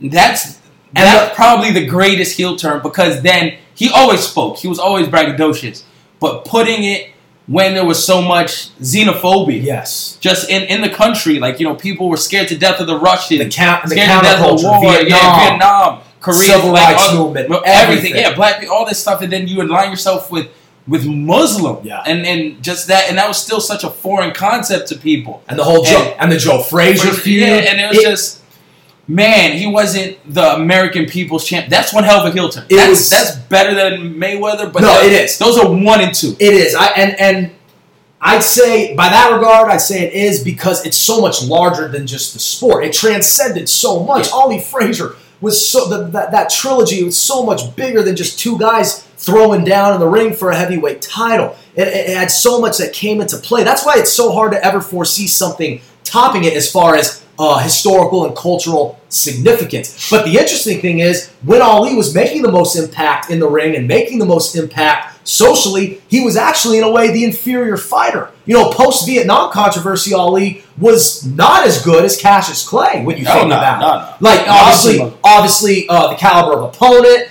Uh, the, the fights themselves, it made for more legendary bouts because he wasn't as good, so he endured more punishment. And obviously, his the style of his opponent, whether it be Frazier or Foreman, some of these other greats he fought, that had a lot to do with it as well. But Cassius Clay, pre, uh, pre I guess you say again, pre Muhammad Ali, Cassius Clay, who was talking the talk, walking the walk, and absolutely just roping doping, just tearing fools up with the jab, bobbing and weaving, could not be hit. That guy was that that is the reason why people, you know, still to this day say Muhammad Ali, whether you think it's Sugar Ray Robinson's greatest pound for pound fighter or not, that's why people still reference Muhammad Yeah. Ali as the greatest, at least in between the ropes, because of the talent and the ability he displayed so early before the more uh, socio-political ramifications came into play. Yep. And man, just thinking back, yeah, that's one hell of a heel turn. Just everything that he had. I mean, and to go heel after your skills diminish is tough. It's Steve Austin. Yeah. It's like Steve Austin's a way better wrestler when before the neck injury, before he broke his neck. Comes back in Stone Cold, has a limited skill set, but he makes the most out of that limited skill set. But it, it And- resonated. Yeah, and it resonated Yep. more. People, people in I don't know. Ali Ali became more notable, I guess, when he was taking punishment. Absolutely. Because when you can't hit a guy and he's talking shit, it kind of sucks. But when he's in trouble and it's a rope-a-dope and he's getting hit, or he might lose a fight and come back, it made him. It humanized him to a point. That's the He wasn't Superman. That is the perfect word to use. It humanized him, and we also got to see his foil in Frazier, the the unrelenting pressure in pressuring in fighter who absolutely just destroyed him with body shots and these big hooks and overhand rights, and you know Ali keeping him at bay with the jab. But Frazier, what happens when I work inside your jab? Like just getting about it or just talking about it gets me all amped up because to, to me, it truly that's what makes a great rivalry. You know, there's a difference between a rivalry and a feud. What we see in Jon Jones and Daniel Cormier is more of a, a feud. It's pure hatred, a blood like blood feud, animosity. if the They- purge was real, they yeah, kill each other. Like I honestly think, and I, I know this this kind of sounds a little morbid, but it actually is morbid. But if one of them were to like, I, I don't know, like pass away, I feel the other wouldn't lose a whole lot of sleep about it. Like, the, and and people are probably listening. Go, oh come on, that's just barbaric. That's ruthless. No, No, they really really do hate each other. Where other rivalries we have seen now. Uh, whether it be all time or recently, we're not that's often more because of the, the, the stage and the scenario surrounding. We see that, that Conor Aldo rivalry was a year long. That rivalry only existed because Conor saw the featherweight title and he wanted it, and he was going against the best to ever hold it. It wasn't personal, no, this is personal. right? This is, I mean, talks about each other's kids, families, wives. I mean, shit, they're prostitutes. Like, you, listen, you can say what you want about Jon Jones. Don't talk about his escorts. Daniel Cormier talked about everything.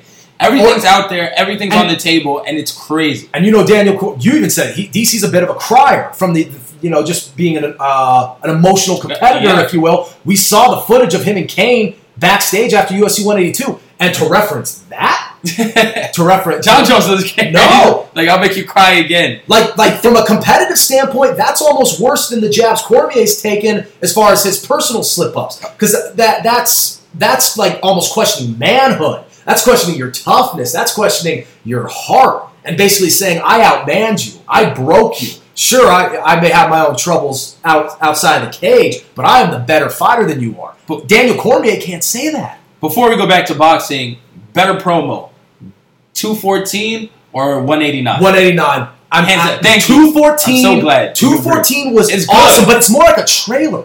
It's more like a it's more like a one of the WWE promos that you see before WrestleMania. That's like a three or four minute long video before the entrances. Yeah. Where Conor and, and Aldo was a TV spot, and the way they did it, it Oh, walking down Las Vegas Boulevard with passing the- the- Treasure Island, No Church in the Wild. the Oh. sunglasses, and then when they redid it and they like superimposed The the, interim belt on Conor's shoulder for 194. But just seeing the original The one, original one was the best because we were it- in the house, right? It was like the No, it was at 187. We were we were covering 187. They debuted it the, the night of uh, the Cormier Johnson fight, the first one. Yep. Yep. Oh man, that shit was crazy. I remember it, the lights went out and everyone was just like, "What is Yeah. this?" And then it just came down, and there was no more. It, it was perfect. Yeah, This one, I don't think it reaches that level. it was Oh, great. It was great, but it's just not quite there. That that feeling you got when watching that 189 promo just made you feel, wow, this is something big. Talking about promos, a great promo in boxing, Triple G Canelo. They did the same thing. Yep. End of the fight, the fucking lights go off. It looked like the Undertaker, and then the Triple G montage. Everyone lost their shit, and the fight has been talked about since. Yeah. Like that. Yeah. That was it. Um, Conor and Mayweather Just destroyed that shit. The world Like class Snoop- fight. Like Snoop walking through Manhattan, and just crushing buildings. That's what they did. They stomped all over that shit. And uh, I'm still looking forward to it, but no one's talking about it. Oh, I'm a long time I'm away. How do you see? What's your opinion of that fight? And just the fight itself. Do you do you are you giving Canelo a chance? Because I've given Canelo more of a chance I- lately. Definitely, me too. I definitely give Canelo a chance. Do I think he will win? No, and that is simply because I think Gennady Golovkin at this point is just a better boxer. You talk, you talk about the knockout power. You talk about the uh, the just the pure uh, unadulterated violent style, I guess you could say, of Golovkin, where he's just absolutely going to punish you with a jab and The almost real Mexican and al- exactly, and almost bring in this Rocky Balboa element to the point where if you hit him just to piss him off, it makes him that much better. And again, the the unrelenting forward uh, forward attack from him makes that difficult for a, a fighter like Canelo Alvarez, who likes to stand and trade in the pocket, but likes to get off on count, uh, get his success off of counter punches. He's not going to pursue you. He's going to let you come to him and try to out uh, try to basically out punch you inside with his counter punching and his power. And that's one thing you have to think. Maybe he may have a shot there because he is a bigger middleweight. He's big, strong, athletic He's dude. bigger than and Triple G. Golovkin is a smaller Yeah. middleweight. He's bigger than Triple G, However, you are not outboxing Triple G in the pocket. You do not want those problems. And the problem, and to me, the issue is he can't bo- out outpoint him on the outside either, as more of the outside boxer approach. So if you can't beat him on the perimeter and you can't beat him inside when the distance is close, how can you possibly beat a fighter like Gennady Golovkin, who is so powerful and can drop you in one punch? And that's why now it's like you have to knock him out. Yeah. And I don't think he can do that yet. Because the chin of Golovkin is real. But if they run it back in two years, you know what? I might pick Canelo because Canelo has learned win or lo- you know win or lose. He learned more from that Mayweather loss than he did any of his wins, and he's won and he's adapted his style all the time. He's still stupid young. Yep. And Gennady's only getting older. If they run it back in two years, you know what? I might have a difference of opinion. My sentiment's similar. Because go out there, make a good fight, don't get knocked out. If you're Canelo, you're then it's a win. Come back in two years, let's do it. because I think this could be that key moment that I'm not going to say the next great rivalry in boxing or the next big time package between two fighters that will restore popularity in the sport. But if there was some type of situation that could uh, get some get the tires rolling on that, it would be these two fighters. You have a good a good throwdown in the initial bout coming up here uh, this fall. It gives you an opportunity to create something down the road. And I think that will be the true legacy of this bout, of this matchup. It's not going to be necessarily right now. Obviously, on the surface, that's what it seems like. And I do think the winner of this fight has a very good shot to be determined pound for pound king.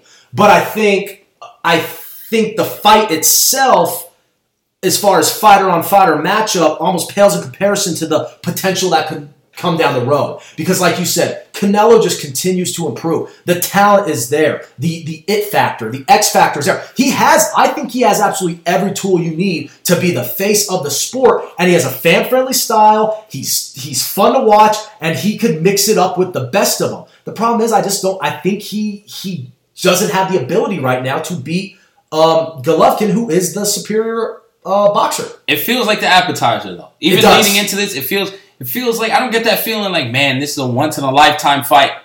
Like, no. I feel like this is the first of a third. You know, of three, and we're gonna run it back and I'm not sure if I pick any other middleweight to beat Triple G or Canelo. No. So You're getting the two whoever best. loses, You are getting the two yeah, best. Whoever loses, I don't really foresee them losing again in the next two years. It's so let's just do this again in two years. it's Cormier Jones esque in the fact that They'll beat everyone It- else, it- exactly. and we're gonna be right back. And it's the fact where, like how I say, Daniel Cormier is one of the greatest fighters of all time. Mm-hmm. I think Jon Jones is the greatest of all time. Uh, Canelo Alvarez, one of the best in the world today. I think Golovkin, if he's not the best, he is certainly the best in that realm, being middleweight of realistic opponents for Canelo. Yeah, damn. Has Andre Ward separated himself that much? Um, I think that I, last fight is hard Yeah, to deny. it Just working and getting Kovalev out of there. Yep. Fuck. I, I, I, you can't Ward- knock Andre Ward. I now. think now he's like solidified that number one pound for pound. I think Triple G got some work to do.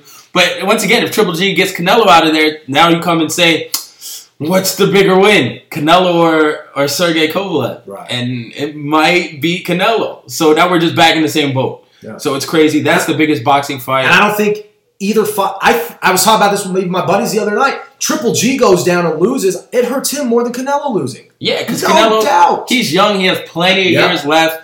And in the end, Triple G may fight like a Mexican fighter, but he's not a Mexican fighter. So that zero holds weight.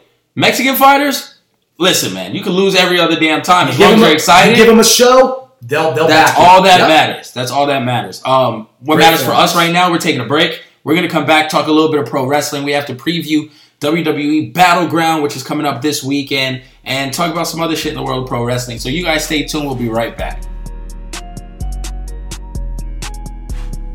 All right, everybody, before we continue to talk more combat sports, we got to give another thanks to Casper Mattresses.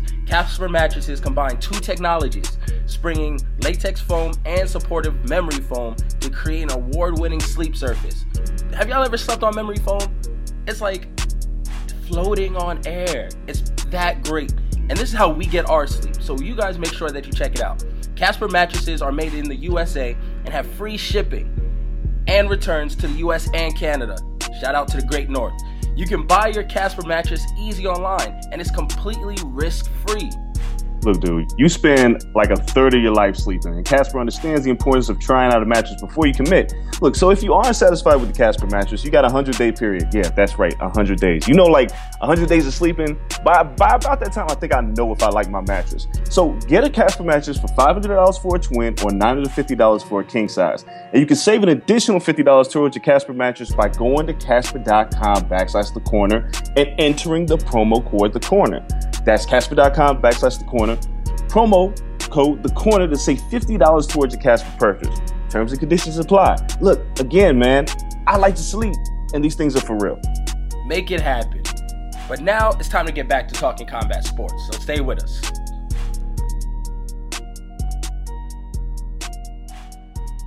All right, time for this final segment. We are back. It's pro wrestling talk. You know, some of the best talks we have on this show, and we save them for last. About uh, the sport that's not even real. Listen, it's real. It's just scripted. There you go. That is Yep. what I tell everyone. The mantra. That The is mantra. it. Um, man, so it's great. I'm glad you guys always stay and listen all the way through. Next week we'll talk about G1 tournament uh, when Andreas gets back because he's catching up on that right now. And you know he's just a super stand for the G1 Climax tournament. Good, good, good wrestling. Nights one and two so far. We'll touch on everything through night four. I, I think we might be at night six by the time we come back. If you guys don't have New Japan World yet, I don't know what you're doing. You're wasting your life. Go out there and see some quality wrestling. Uh, it's nine ninety nine. Come on, you spend more on stupid dates on stupid girls who just end up leaving you at the end of the night. That's that's one drink in the club in Vegas when you're trying to impress a girl for her to go home. That's an ATM fee at a strip club in Vegas. Know that is. Yeah. that, that's real. I'm telling you, when these tourist girls come out and there's like five of them to the room, you buy them a, a drink for nine ninety nine, and they go right back up to the hotel room with a gaggle of friends. You get no play. New Japan World could have made your day a little bit better with that money. So please spend it wisely. Watch some good wrestling. Um, right now, though, we got to talk WWE. More importantly, we got to talk Paige versus Del Rio. Probably the best angle in all of pro wrestling, and that shit's a shoot. Um, Paige going crazy on Del Rio in the airport, quote unquote, allegedly. But come on, people saw it. There was eyewitnesses. There's like a little mini clip video out there. Um, Paige accusing Del Rio of ruining her life, even though she proposed to him, so she ruined her damn life, her own damn life. Um, I don't know what to make of it, man. It, it's so crazy to think that a couple that was so in love and they get the tattoos and they're doing drugs in New York and get suspended by the WWE. Then Del Rio leaves, and then Paige is still don't, either suspended or injured. I don't even know. They're, they're not even trying to bring her back at this point. And all because of their relationship. And there has to be a 20 years age difference. I think he was married when they first got together. It's been a shit show from the start, and it continues. Yeah, I think what's interesting about this one is that so many of these pro wrestling relationships, whether it be uh, legitimate or in kayfabe, I feel like so often, again, whether that be on the, the presentation on television or in uh, actuality, it's more of a one sided type of thing where somebody's career, you know, is, is not maybe not derailed but hindered because of their relationship. I think it's safe to say both parties here have really, really screwed up at least their known wrestling careers uh, on, a, on a mainstream level. They're now just the the butt of every joke you can throw at them, and now they're like the quintessential disastrous pro wrestling couple. Like these, they're the new standard. Shit couldn't go any more No! wrong. In there, like the sex tape with Paige leaking and her getting cuckolded out, and then now her and Del Rio get past that, and then It now ruined their shit- careers. It ruined both of their careers. It ruined her career. Yeah.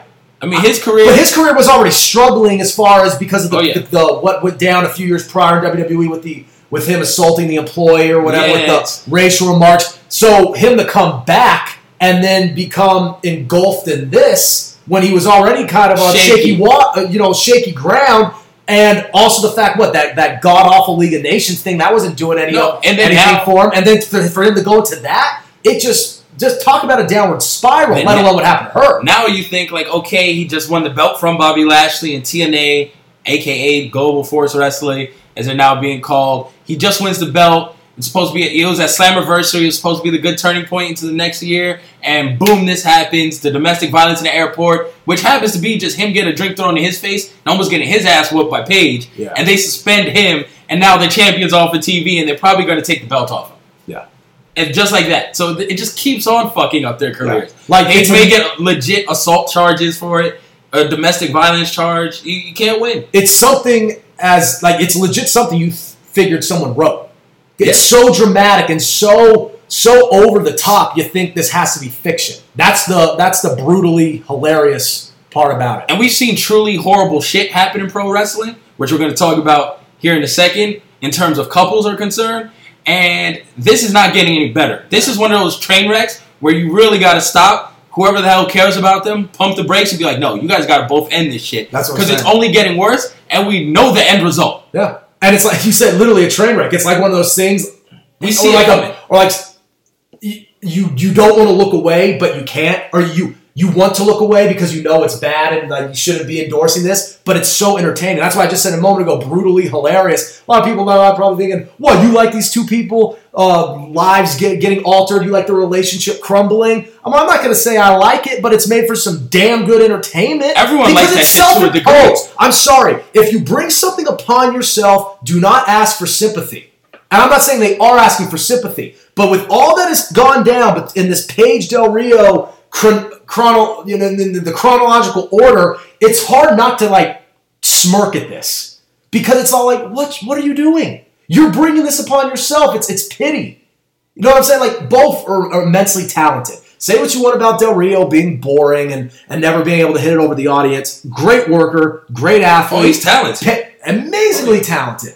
Paige, before the, obviously the whole what Divas Revolution, She came, was the- she kind of set the Yeah. set the tone for that. She was the one where like, oh wait, she can actually wrestle, and no one else can. On and then they brought in everybody else. So she, in a way, was the, the you know the forebearer of everything that went down with this whole change in women's wrestling, which has undoubtedly been for the better in so many different ways. But it's again, it's hard not to roll your eyes and kind of just scoff at what these two have done because it's legit like something you hear in, in high school or even like stuff stuff like you hear about like at a, at a college party when you're thinking like this this has to be made up like this is so ridiculous to me. There's no way these two people can actually constantly think they could somehow work out uh, a, a normal relationship amidst all this going down. Like what? Like what? There has to be some kind of malfunction there to, for them to, to to keep pushing through, keep going. And now look at it; it's completely blown up.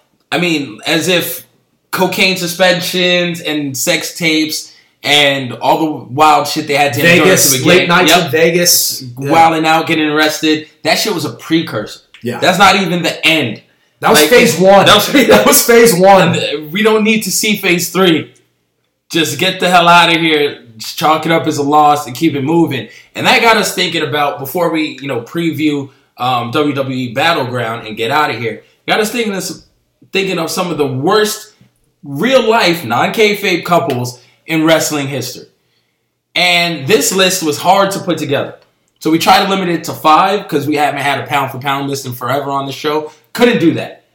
It's just not even possible. So we'll go down the list of some of the worst. Um, the list I put together is CM Punk and Beth Phoenix. That was rough. Yeah. I mean, Punk dated everybody though, so I could have chose a myriad of women before he landed on AJ Lee. Um, so it's nice that he's now a settled down man, a little bit more calm. My second one, Miss Elizabeth and Lex Luger. Macho Man say all that shit. Say what you want. He may have been domestically abusing people. I don't know. Uh, he's he was a wild dude. That Lex Luger thing really messed up Miss Elizabeth, and we saw the tragic end um, due to the tumultuous relationships. So once again, Paige, I, to steal a line from a movie, get out. That's it. Like we, we see this shit. Just listen. If, for some reason you see like Beth Phoenix or one of these women running up to you at a full sprint and just yell at you to get out. This shit's not a movie. These things end badly. Just cut it all. I, I'm not a huge Total Divas guy, but I'd be lying if I said I didn't watch it here and there because damn it, that's that, that's entertaining. It catches you. It does. And when all of the, uh, I guess you could say, co-stars on that show are full blown in front of a camera saying, "We've never seen her like this before. This is not good. This all seems weird." Those that group of characters on that show, where everything's about emotion, uh, relationship drama and emotional turmoil, if they're telling you to get out, or if they're saying something's a little, uh, little fishy here, yeah, I think it's a sign. yeah, that's not good. When your relationship is bad for reality TV, Right. your shit is just doomed. Um, third, I have Edge, Lita, and Matt Hardy, the triumvirate. That shit was great on on television. It was great. Behind the scenes, I can only imagine how that shit went That's down. only three for you. That's only three. I, I mean, it's not necessarily in order. Oh, right, I mean. I, I guess I'm counting. Yeah, it's out of order. Okay. Because I didn't get to put it in order. Um, this is just as they came to me. So Edge, Lita, and Matt Hardy. To me, that was quality as far as a horrible relationship triangle. But then they happened to get through it and turn it into a great angle on TV. But that had to be a shit show in the back. I think that one. The reason why that one is sticks with us the most is because Matt Hardy and Lita were as like believable and legitimate, almost you could say like real of a relationship, as opposed to all of these that seem like whether it be like a, a farce or fraudulent or just something that you never could really invest in as far as being believable. This they made their bones, the Hardys Together. and Lita together. Like you did not think of the Hardys without Lita. Yep. Like they were just so closely associated, and I think that how we felt about that um, that tag team, and I guess you could say that stable in a way as a whole, ma- made people feel that much uh, more invested in their relationship because the relationship seemed like something that was legit, something that was real, and it kind of carried over, as opposed to where it doesn't seem as as fake or uh, contrived as it does the ones we see on television. This one on both levels seemed parallel because it had that, And it that had real that sting. feeling. It had that sting to it because of it. yes. Um, next week, we definitely, when Andreas comes back, we have to do another pound for pound list, a spin off of this, and it has to be the biggest players in WWE history, where you just hop from girl to girl to girl. Dave Batista. oh, GOAT. CM Punk is up He- there. It's, it's, it's between those two. At least in the modern era. At least in the modern era. Edge has hit a lot of a lot of trim in the back. Edge has bounced around, so we're gonna have to put down that list too. Let's keep going with the couples list. Um, next, I have Dolph Ziggler, Nikki Bella, Mm. John Cena angle, and they missed the boat to catch the next Edge Lita and Matt Hardy angle. Cause Dolph did give a fuck like two years ago when they were on Total Divas, and Dolph was full Ray J. Like I hit it first. He did not, no fucks given. There's camera footage of it too. Yeah. him like not caring. the top guy in the company, the, the the face that you know, quote unquote, the face that runs the place, and he does not care. like he, he was almost flaunting it as if he were proud that I was with I was with her first. It's also why Dolph Ziggler is no longer in the main event picture That's exactly why. Because John Cena's just like, oh yeah, you think this shit's funny? Huh? Okay. You are now going to job out to everyone who comes up from NXT. I- that should be another thing, like another pound for pound. John Cena's like dark side moments. John Cena has ruined guys' WWE career. He has booted people out, let alone Buried buried them. Yeah, like he's buried guys to the point where they're not booked uh, well anymore. They're not made to look strong. He's also full blown not in resulted in guys leaving Yeah. the company. Exactly. the guy has weight. He got pulled. Clout. that tells you something about Ziggler. He stuck around even after talking shit. Um, next up, we have Nancy, Kevin Sullivan, and Benoit. Yeah. That's number one. Yeah, and, and it has to be. And obviously, this one you you don't No. poke a lot of fun Yeah. at because this one goes at a deeper level. I mean, there's even conspiracy theories that those three, that you know, the, the relationships between those three pe- people led to that tragic um, happening in June of 2007. Obviously, that's not the main theory, and most people will believe what I, th- I think is most likely. Benoit. Wh- like wh- Benoit. Yeah, uh, the the the brain trauma, the, da- the the injury, the damage to the head, and so many other things that came into play, and also a failing relationship. But that goes back deep, mid '90s, WCW, Yeah. affair. Benoit and Nancy were were sneaking around behind Sullivan's back, so that goes back far. That one was that one's kind of an example of uh, I guess you'd say not pro wrestling's like finer moments as far as how the how the talent uh, interact and In have the relationships with each other yeah. backstage in the nineties. In the 90s, Exactly. shit- I feel like Yeah. that was happening a lot in not, the 90s. Yeah, not one of pro wrestling's fi- like finest um, displays of how how these people intermingle. And which is crazy because I say, you know what, I think that happened a lot in the '90s, and this person was screwing this person, and because it's just the it's the call center mentality. People on the podcast always hear me talk about call centers. Someone could be the most faithful person in the world. We put them in a call center. It's shit's like high school. You're just gonna you're spend so much time around these people that you're naturally gonna hook up with those people, regardless who you have outside of that, or even people within that. It's just mm-hmm. you you always test that thing. You're gonna hook up with this person. You're gonna cheat with that person. It's the high school kind of large group mentality, and I was the '90s seemed rampant with it. Listen, those HBK stories. It seems like he was smashing half the wives in the organization. It just it is what it is. I'm sure on cocaine fueled And doing plenty of yeah, and doing plenty of other things along with. it. But I mean, he was a heartbreak kid for a reason. Um, and just some of the stories that came out from back then are fucking crazy. But then there's a sex tape with Paige that leaks, and you see that she's running through the NXT roster like fucking Seth Rollins was doing. She was on par with that guy. I don't know who put more men on their back in NXT, her, her Rollins. It, shit was incredible.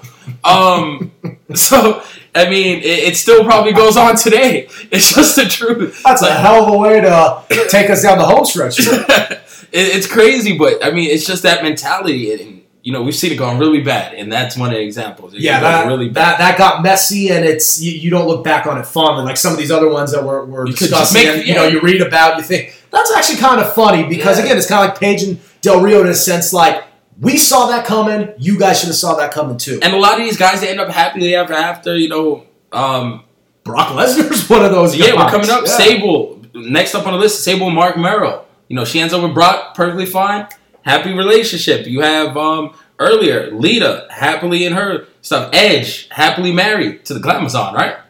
Now he is. Yeah, yeah. So him and the Glamazon going, they have kids and stuff. Cena and Nikki Bella, they're perfectly fine. So people move on. Matt Hardy has uh what Remy and all that stuff. She was on TNA. She was part of the whole broken angle. So everything was perfectly fine. So we can poke just at it. They they made it through. It was all good. Speaking of TNA angle, pair those two words together. That was a disaster too. Oh yeah. With Jeff Jarrett. Jeff Jarrett still hates him. Yeah. Oh my God! Like Jeff Jarrett, his Kurt Angle ruined his life. he might be right though. Yeah. I'm not gonna tell the man that he's wrong. um, oh man, w, just pro wrestling in general is just so damn dirty. I, I really hope these like storylines come out of New Japan too. This is what's missing in New Japan. It's just like nothing. I but, love like it. The reason why people like New Japan is the the omission the omission of these things or the lack of these things. And you said, screw it. Throw no, we gotta ruin this shit a little bit. Like we just Spice it up a bit. That's it. I just need Okada to just run through Tanahashi's girlfriend. like just just really build up the feud to the next level. Oh yeah, uh, uh, Okada and Omega, like their their their blow off, the trilogy. They that's where they decide to throw that in there. We- Seven stars with the with the female, with the female interaction. That's what's needed. That's what's missing. That's why I only got a six point two five. That's what Mel- Meltzer just needs that little bit extra yeah. of a sex scandal. Yep. Um. So Sable and Merrill was my last on one. What did you have? What did I forget? Uh, there, there are a few here. Melina and John Morrison, or I guess at the time they started dating, was still Nitro. Batista came in and absolutely demolished that. like, we could just say Batista and anybody. Like, like Batista had a good run. Batista was an a- legit homewrecker. Like, he was ruining people's everyday relationships backstage. He's literally the conqueror. Yeah, like he. like apparently, apparently from like what they say here is that they were uh, uh, Morrison and Melina were on and off so frequently that when Batista did his thing with Melina, Morrison actually knew about it, but again at the time they weren't a thing. So they were on a break, like Ross and exactly, Rachel. Exactly. It's So hey, they're I on don't. Like, break. then you, I guess you could, in a way, question the, the validity of this, but at the same time, no, because we know Batista's track record and we know his antics. Yeah, so Batista gets no more benefit of the doubt. Um, no, that's crazy. There's so many that just kind of go. This Sunny had a run. Oh, next Sunny and everybody. ne- next Yeah. week's list, Sunny has to make the list of top players everywhere. I mean, Sunny, whew, I can't blame her. I can't blame anyone for that one. Phoenix and Punk's a good one. Yeah, you referenced it earlier. Yep. That's a good one. Apparently, they they could in uh, retrospect they can't stand each other. You know, uh, Phoenix never did it for me. Like she she she wasn't my thing. There you go. So her So, and I Frankie mean- Edgar need to start a relationship. I just didn't I didn't understand it. But what teachers own, Edge is a happy guy. Uh, people like the glamazon. What can I say? I saw Nia Jax twerking off subject. Uh, she posted a twerking video video on Twitter. Man, just Marcus Vanderberg, friend of podcast, Reverse Rat Pack, posted that in our group chat. I had to watch that video like six times. Shout out to super thick Nia Jax. yeah, I was just like Nia Jax. Thank Oh, and it was it was in a bikini too.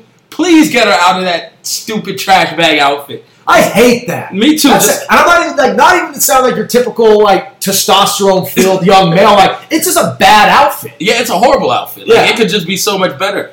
And, I mean, I would prefer her to come out in a bikini and shake the cheeks, but she doesn't have to.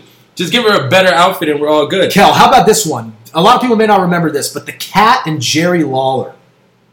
Jerry Lawler, I feel like since then has been hitting nothing but twenty year olds, and he, has a complex. He's gone. He's He's gone. never younger falling. Yeah, he's never falling in love again. He was like, "That's it." But they- broke my heart is never coming. Yeah, the cat did pretty much absolutely nothing in, in the company, so they booted her, and he left because of that that very reason. He said, "All right, you're booting her. I'm leaving too." And at this point, Lawler was well established as as a commentator. He bounces, and we get Paul Heyman with Jr. for that stunt uh, for that stint. And then after the invasion angle wrapped up, Lawler came back. Yeah. Like, okay, it's all good because apparently he wasn't, you know, with the cat, Cat anymore. anymore. But th- like, what was another one? Bobby Lashley and Kristal. There's, I, I, you know, it's interesting when a guy leaves because of that, or, or even a, any, Which is always partner. mistake. Either partner. Usually, a lot of times they'll tend to be the guy just because. Let's just call it how it is.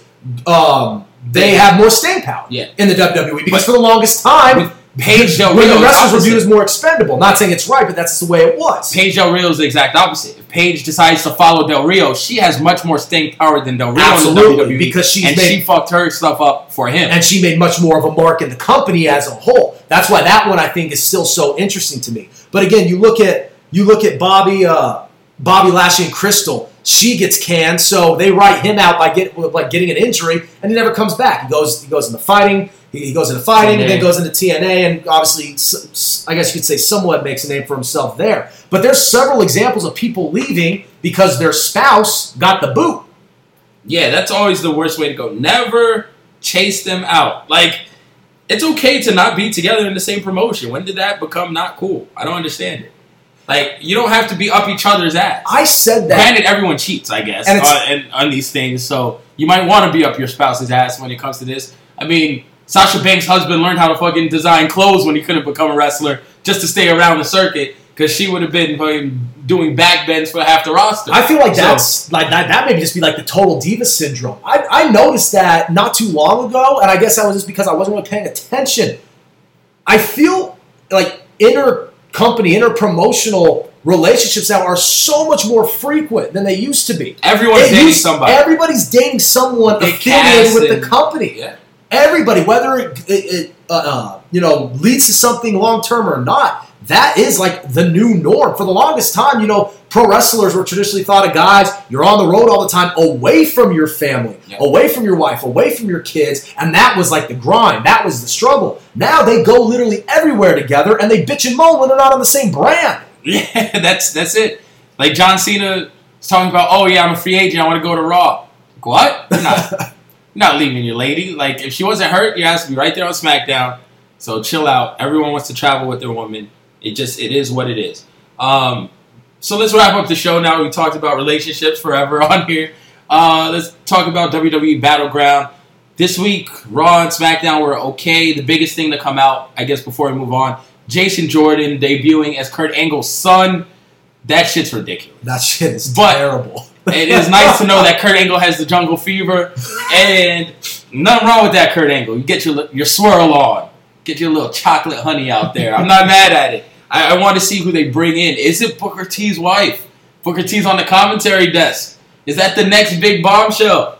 That you know it was Booker T's wife and they procreated. It was Jason Jordan. Then Booker T has to come in and hit a Spinaroonie and kick someone's fucking I'll never face see. I'll never view 06 the same because that's uh, Kurt was still in, the, uh, in his initial stint.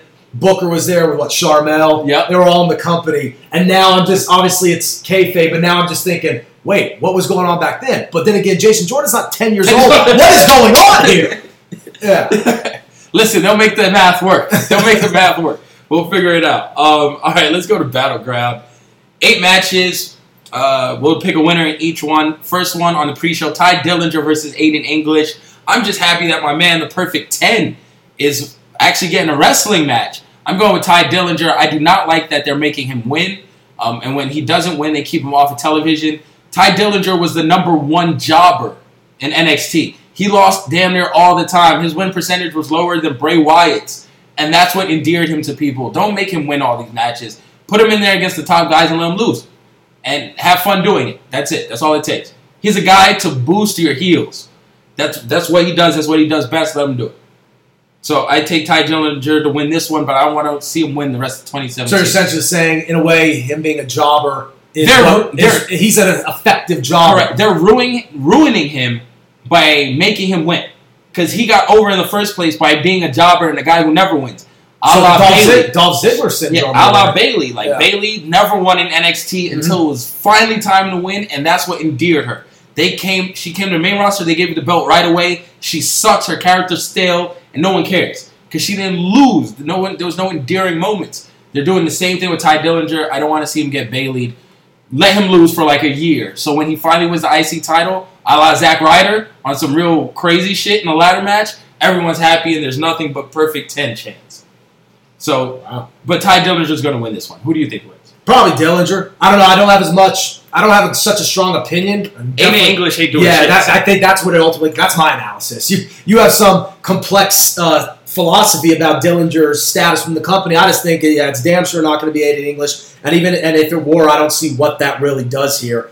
Um, not not a fan of him by any means. I'm not a huge Dillinger fan. I know you like him a lot more than I do, but I think him winning this match would be uh, quote unquote better for business. Yes. Uh, let's see. Next up, we have Sami Zayn versus Mike Kanellis, which is funny that he made they made him take Maria's last name. Mhm. Uh, Sami versus Mike. Sami always loses. I would say Mike is coming in. Him and Maria have to make a splash on SmackDown and really prove that their characters mean something. Sami Zayn loses to Mike. Yeah, there's one I should have brought up earlier. Maria and Orton. Oh, Orton. Look it up. Orton. L- Orton, yeah, Orton was several people. run, yeah. yeah. Google it. Do yourself the. You will be very entertained by what you find. Do yourself a favor. Um, but I mean, Zayn should win.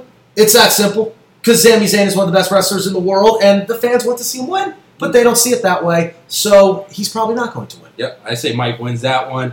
Shinsuke versus Baron Corbin, Mr. Money in the Bank. Baron Corbin needs to win more than Nakamura No needs to win. Nakamura is going to win because they're just going to keep him super strong They to do have to. what with. I'm not sure, and I think it's been proven that even with Sheamus, Sheamus lost a shit ton after he had that case, and they had it for a specific reason. And for him to carry the belt for a specific time, it happened to be so he can put over Roman Reigns. Even Rollins, like Rollins, was made to look weak a lot when he had the Oh, briefcase. yeah. And but in a way that adds to the storyline because as time goes on, you begin to wonder more and more when will that moment come, and when it does come, especially in the case of a Seth Rollins or a select few others when they did cash in the Money in the Bank, it leads to a great pro wrestling moment. Yep. So I think Corbin um, loses this one. Nakamura goes over in a lackluster match. Um, Charlotte versus Becky versus Natalya versus Tamina versus Lana. Five way elimination match. We just saw this on Raw, like on a regular Raw ass episode. So this being on pay per view is weird, but it's finally time for Charlotte to take the strap. This is where she came. She came to carry the belt. Naomi's done a good job, and I feel the glow and the belt glowing is dope. But it's time for Charlotte to take her throne, man. Charlotte wins. I agree. I was hoping you picked someone else so we could have a No, Charlotte. Uh, it's some dis- SummerSlam Some discourse here, absolutely. SummerSlam time. Charlotte's Charlotte's gonna be in that picture. And I think, I think, honestly, out of the crop, she, she may be the best to hold that title. I really She do. might be the best. I mean, yeah. listen, Like, Alexa I- Bliss is doing pretty well right now for herself, but no one's been a better main roster champion no than doubt. A lot of the, the the hate and the gall Charlotte takes, I'll never understand. Because what are you going to say? Like you just don't like her, uh, whether wa- was she you didn't like her persona or as a heel? But if that's the case. That's the point. So I don't even know if you have an argument there as I far as her heel Charlotte. exactly as I far as her not Charlotte. being good. Neither do I. I think she's great. She's a great heel. Yeah. Um, next up, Cena versus Rusev in a flag match. John Cena's gonna win because John. Cena's gonna be fucking champion at SummerSlam. He's gonna beat Jinder Mahal. Oops, I gave away my main event pick. He's gonna beat Jinder Mahal and you know bring one back for the U.S. and make America great again. That's Cena's character, right? He better come out with a fucking red hat on uh, during that and flip that into the Yeah, crowd. that, So- that, that would that would go well with the actual print on it. Yeah, yeah, with the actual print. no. Listen, man, see that. Give him some heat. Oh. Um, yeah, but I think Cena beats Rusev. Whatever. Isn't it great? Of speaking of that too, how li- like ten years ago that that very like notion would have been so laughable because that man himself was legit in the In the- product in- on the programming, and now you look at it after the fact and you crack a joke and they seem Trump and WWE are farther apart than they've ever been before. Oh, that shit's right. Yeah. Like, it's so crazy. He's on the network. Yeah, Um, and the Hall of Fame that doesn't exist. after that, AJ Styles versus Kevin Owens, the true main event of the night. The No United doubt. States Championship Yes, right now is the best belt in the company. It holds the most weight. Has the best feud. This is gonna be match of the night. Maybe match. I mean, damn, WWE match of the summer. It's the two best workers in the company. Yes, is. this- it's the two best workers. Their first the match was good, but this is going to top it. They saved something. And if the feud goes into SummerSlam, I'm also happy because that's going to be the best match in forever. And that is sometimes so crucial. Why was the John Cena AJ Styles rematch at SummerSlam so good? Because in the initial match at Money in the Bank, they didn't throw everything on the table. Mhm. Sometimes it's good to hold back a little bit, save some, see what you. uh, You know, it's kind of like we were talking about It's in- Canelo Triple G. It's There's more indie-esque. coming. Yeah, it's indie-esque where you build it. So that's why people say Tanahashi versus Okada, that feud is so amazing. Because every time they didn't go all, like, every match was amazing, and then the next one was like, wait, they saved more? Mm-hmm. And there's more psychology and more reversals, and they always have more up their sleeve. So it, that's great. I think this is going to be the match of the night. Of No course. doubt. They're going to tell an amazing story, and it's just there's something about watching a, like athletes like Styles and Owens in the ring, and they just stand out so much. And it's not just because of you know being great technical workers or the athleticism. It truly is the storytelling ability. That's it. You you feel like you're almost watching something more than just a professional wrestling match. You're watching something unfold in front of your very own eyes when you watch these two guys work. It truly is something special. Like it's almost more like it's not even to the point where it's I'm a fan, this is awesome, yay, you know, go go wrestling. No, it's more like you have to marvel the craft, like, It's the art of respect it, yeah. the craft and the art, and just marvel at how talented these guys are at what they do and how they're able to consistently do it. Um, next up, the Usos versus New Day. I'm gonna say the Usos win or they get disqualified, and this blows off at SummerSlam because there's no other tag team to really threaten. American Alpha's done. Uh, there is no one else in SmackDown. I mean, I like Breezango and the Fashion Police, but they're not ready. So the New Day capture the belt at SummerSlam. I think the Usos maintain the championships. Um, I think Xavier Woods wrestles in this match and takes the pin. So when you see Xavier Woods uh, lace up the boots or, the, or the sneakers for this one, you know the New Day is going to lose. And I think that's what's going to happen. Who do you have in that? I'm going to lean New Day. I'm going to go New Day because damn it, we need a di- we need a difference Change. here.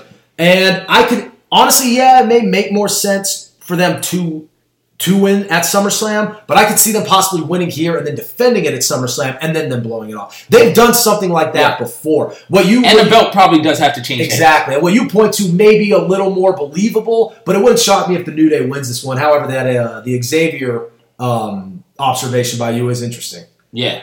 If he's I work. In, I work. I mean, hey, I work for a sports gambling network. You know, I'm all about the trends, and that that's a that's a hot trend. Right hot take. Uh, Jinder Mahal versus Randy Orton. Jinder Mahal. Jinder Mahal's winning. Yeah. There's no, No- no reason to have him lose. Yeah, No. it's just You it's can't build this up just to have him lose in the damn Punjabi, Punjabi prison. No, it's a Punjabi prison. It's it's his prison. Yeah. Randy Orton doesn't know shit about Punjabis. So Randy Orton's not winning.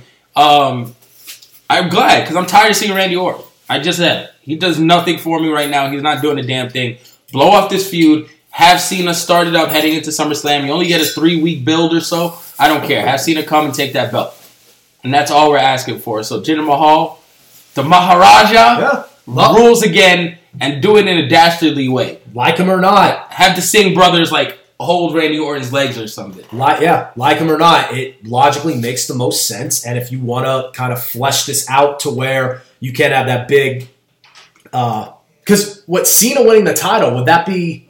Which number would that be? 17. That would be the record record breaking. So there you go. So if you wanted to flush it out and lead to that, that would that would make a lot more sense than Randy Orton reclaiming the belt. Yes, so that's it. That is WWE Battleground. That is the entire show. We ran long. I love it. That's what happens when we have Brett Lawson in the, on the show. This is what we do, man. We talk sports. It's been way too long. So this is our catch up as- episode. I'm glad you guys listened all the way through. Make sure you guys follow us on social media at the corner LSN. Me at Kel Dansby. Lawson, what's your tag? Brett Lawson LV. Oh, listen. Find all my find all my content. I got to get, get the plug in here. Uh, vsin.com, Vegas Stats and Information Network. We're the first full full blown 24, well soon to be 24 hour uh, sports gaming network based out of the South Point Hotel and Casino in Las Vegas, Nevada. Catch us online at v- our simulcast on vsin.com and all social media platforms and on SiriusXM channel 204.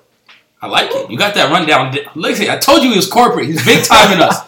He's gonna try and charge us like Virgil did to get on the podcast. Um, until next week, though, thank you guys for being here. We're out. For the ones who know that a little late is always too late, and that the clock doesn't stop just because you're missing a part, Grainger offers supplies and solutions for every industry. And our Keep Stock inventory management solutions help ensure you have the right stuff in the right place at exactly the right time. Visit Grainger.com slash keepstock to learn more. Grainger, for the ones who get it done. Everyone is talking about magnesium. It's all you hear about. But why? What do we know about magnesium? Well, magnesium is the number one mineral that 75% of Americans are deficient in. If you are a woman over 35, magnesium will help you rediscover balance, energy, and vitality. Magnesium supports more than 300 enzymatic reactions in your body, including those involved in hormonal balance. From functional medicine doctors to mental well being and female hormone experts, we all know that magnesium is the one mineral to improve all aspects of well being and health. But which one? Magnesium Breakthrough from Bioptimizers, the trusted choice recommended by leading experts with seven best absorbed forms of magnesium to ensure your body receives the support it needs for overall well being. Go to bioptimizers.com slash balance today and use code BALANCE10 for 10% off. Support your journey to wellness at B-I-O-P-T-I-M-I-Z-E-R-S dot com forward slash balance. Magnesium Breakthrough from Bioptimizers, your foundation to optimal health and vitality.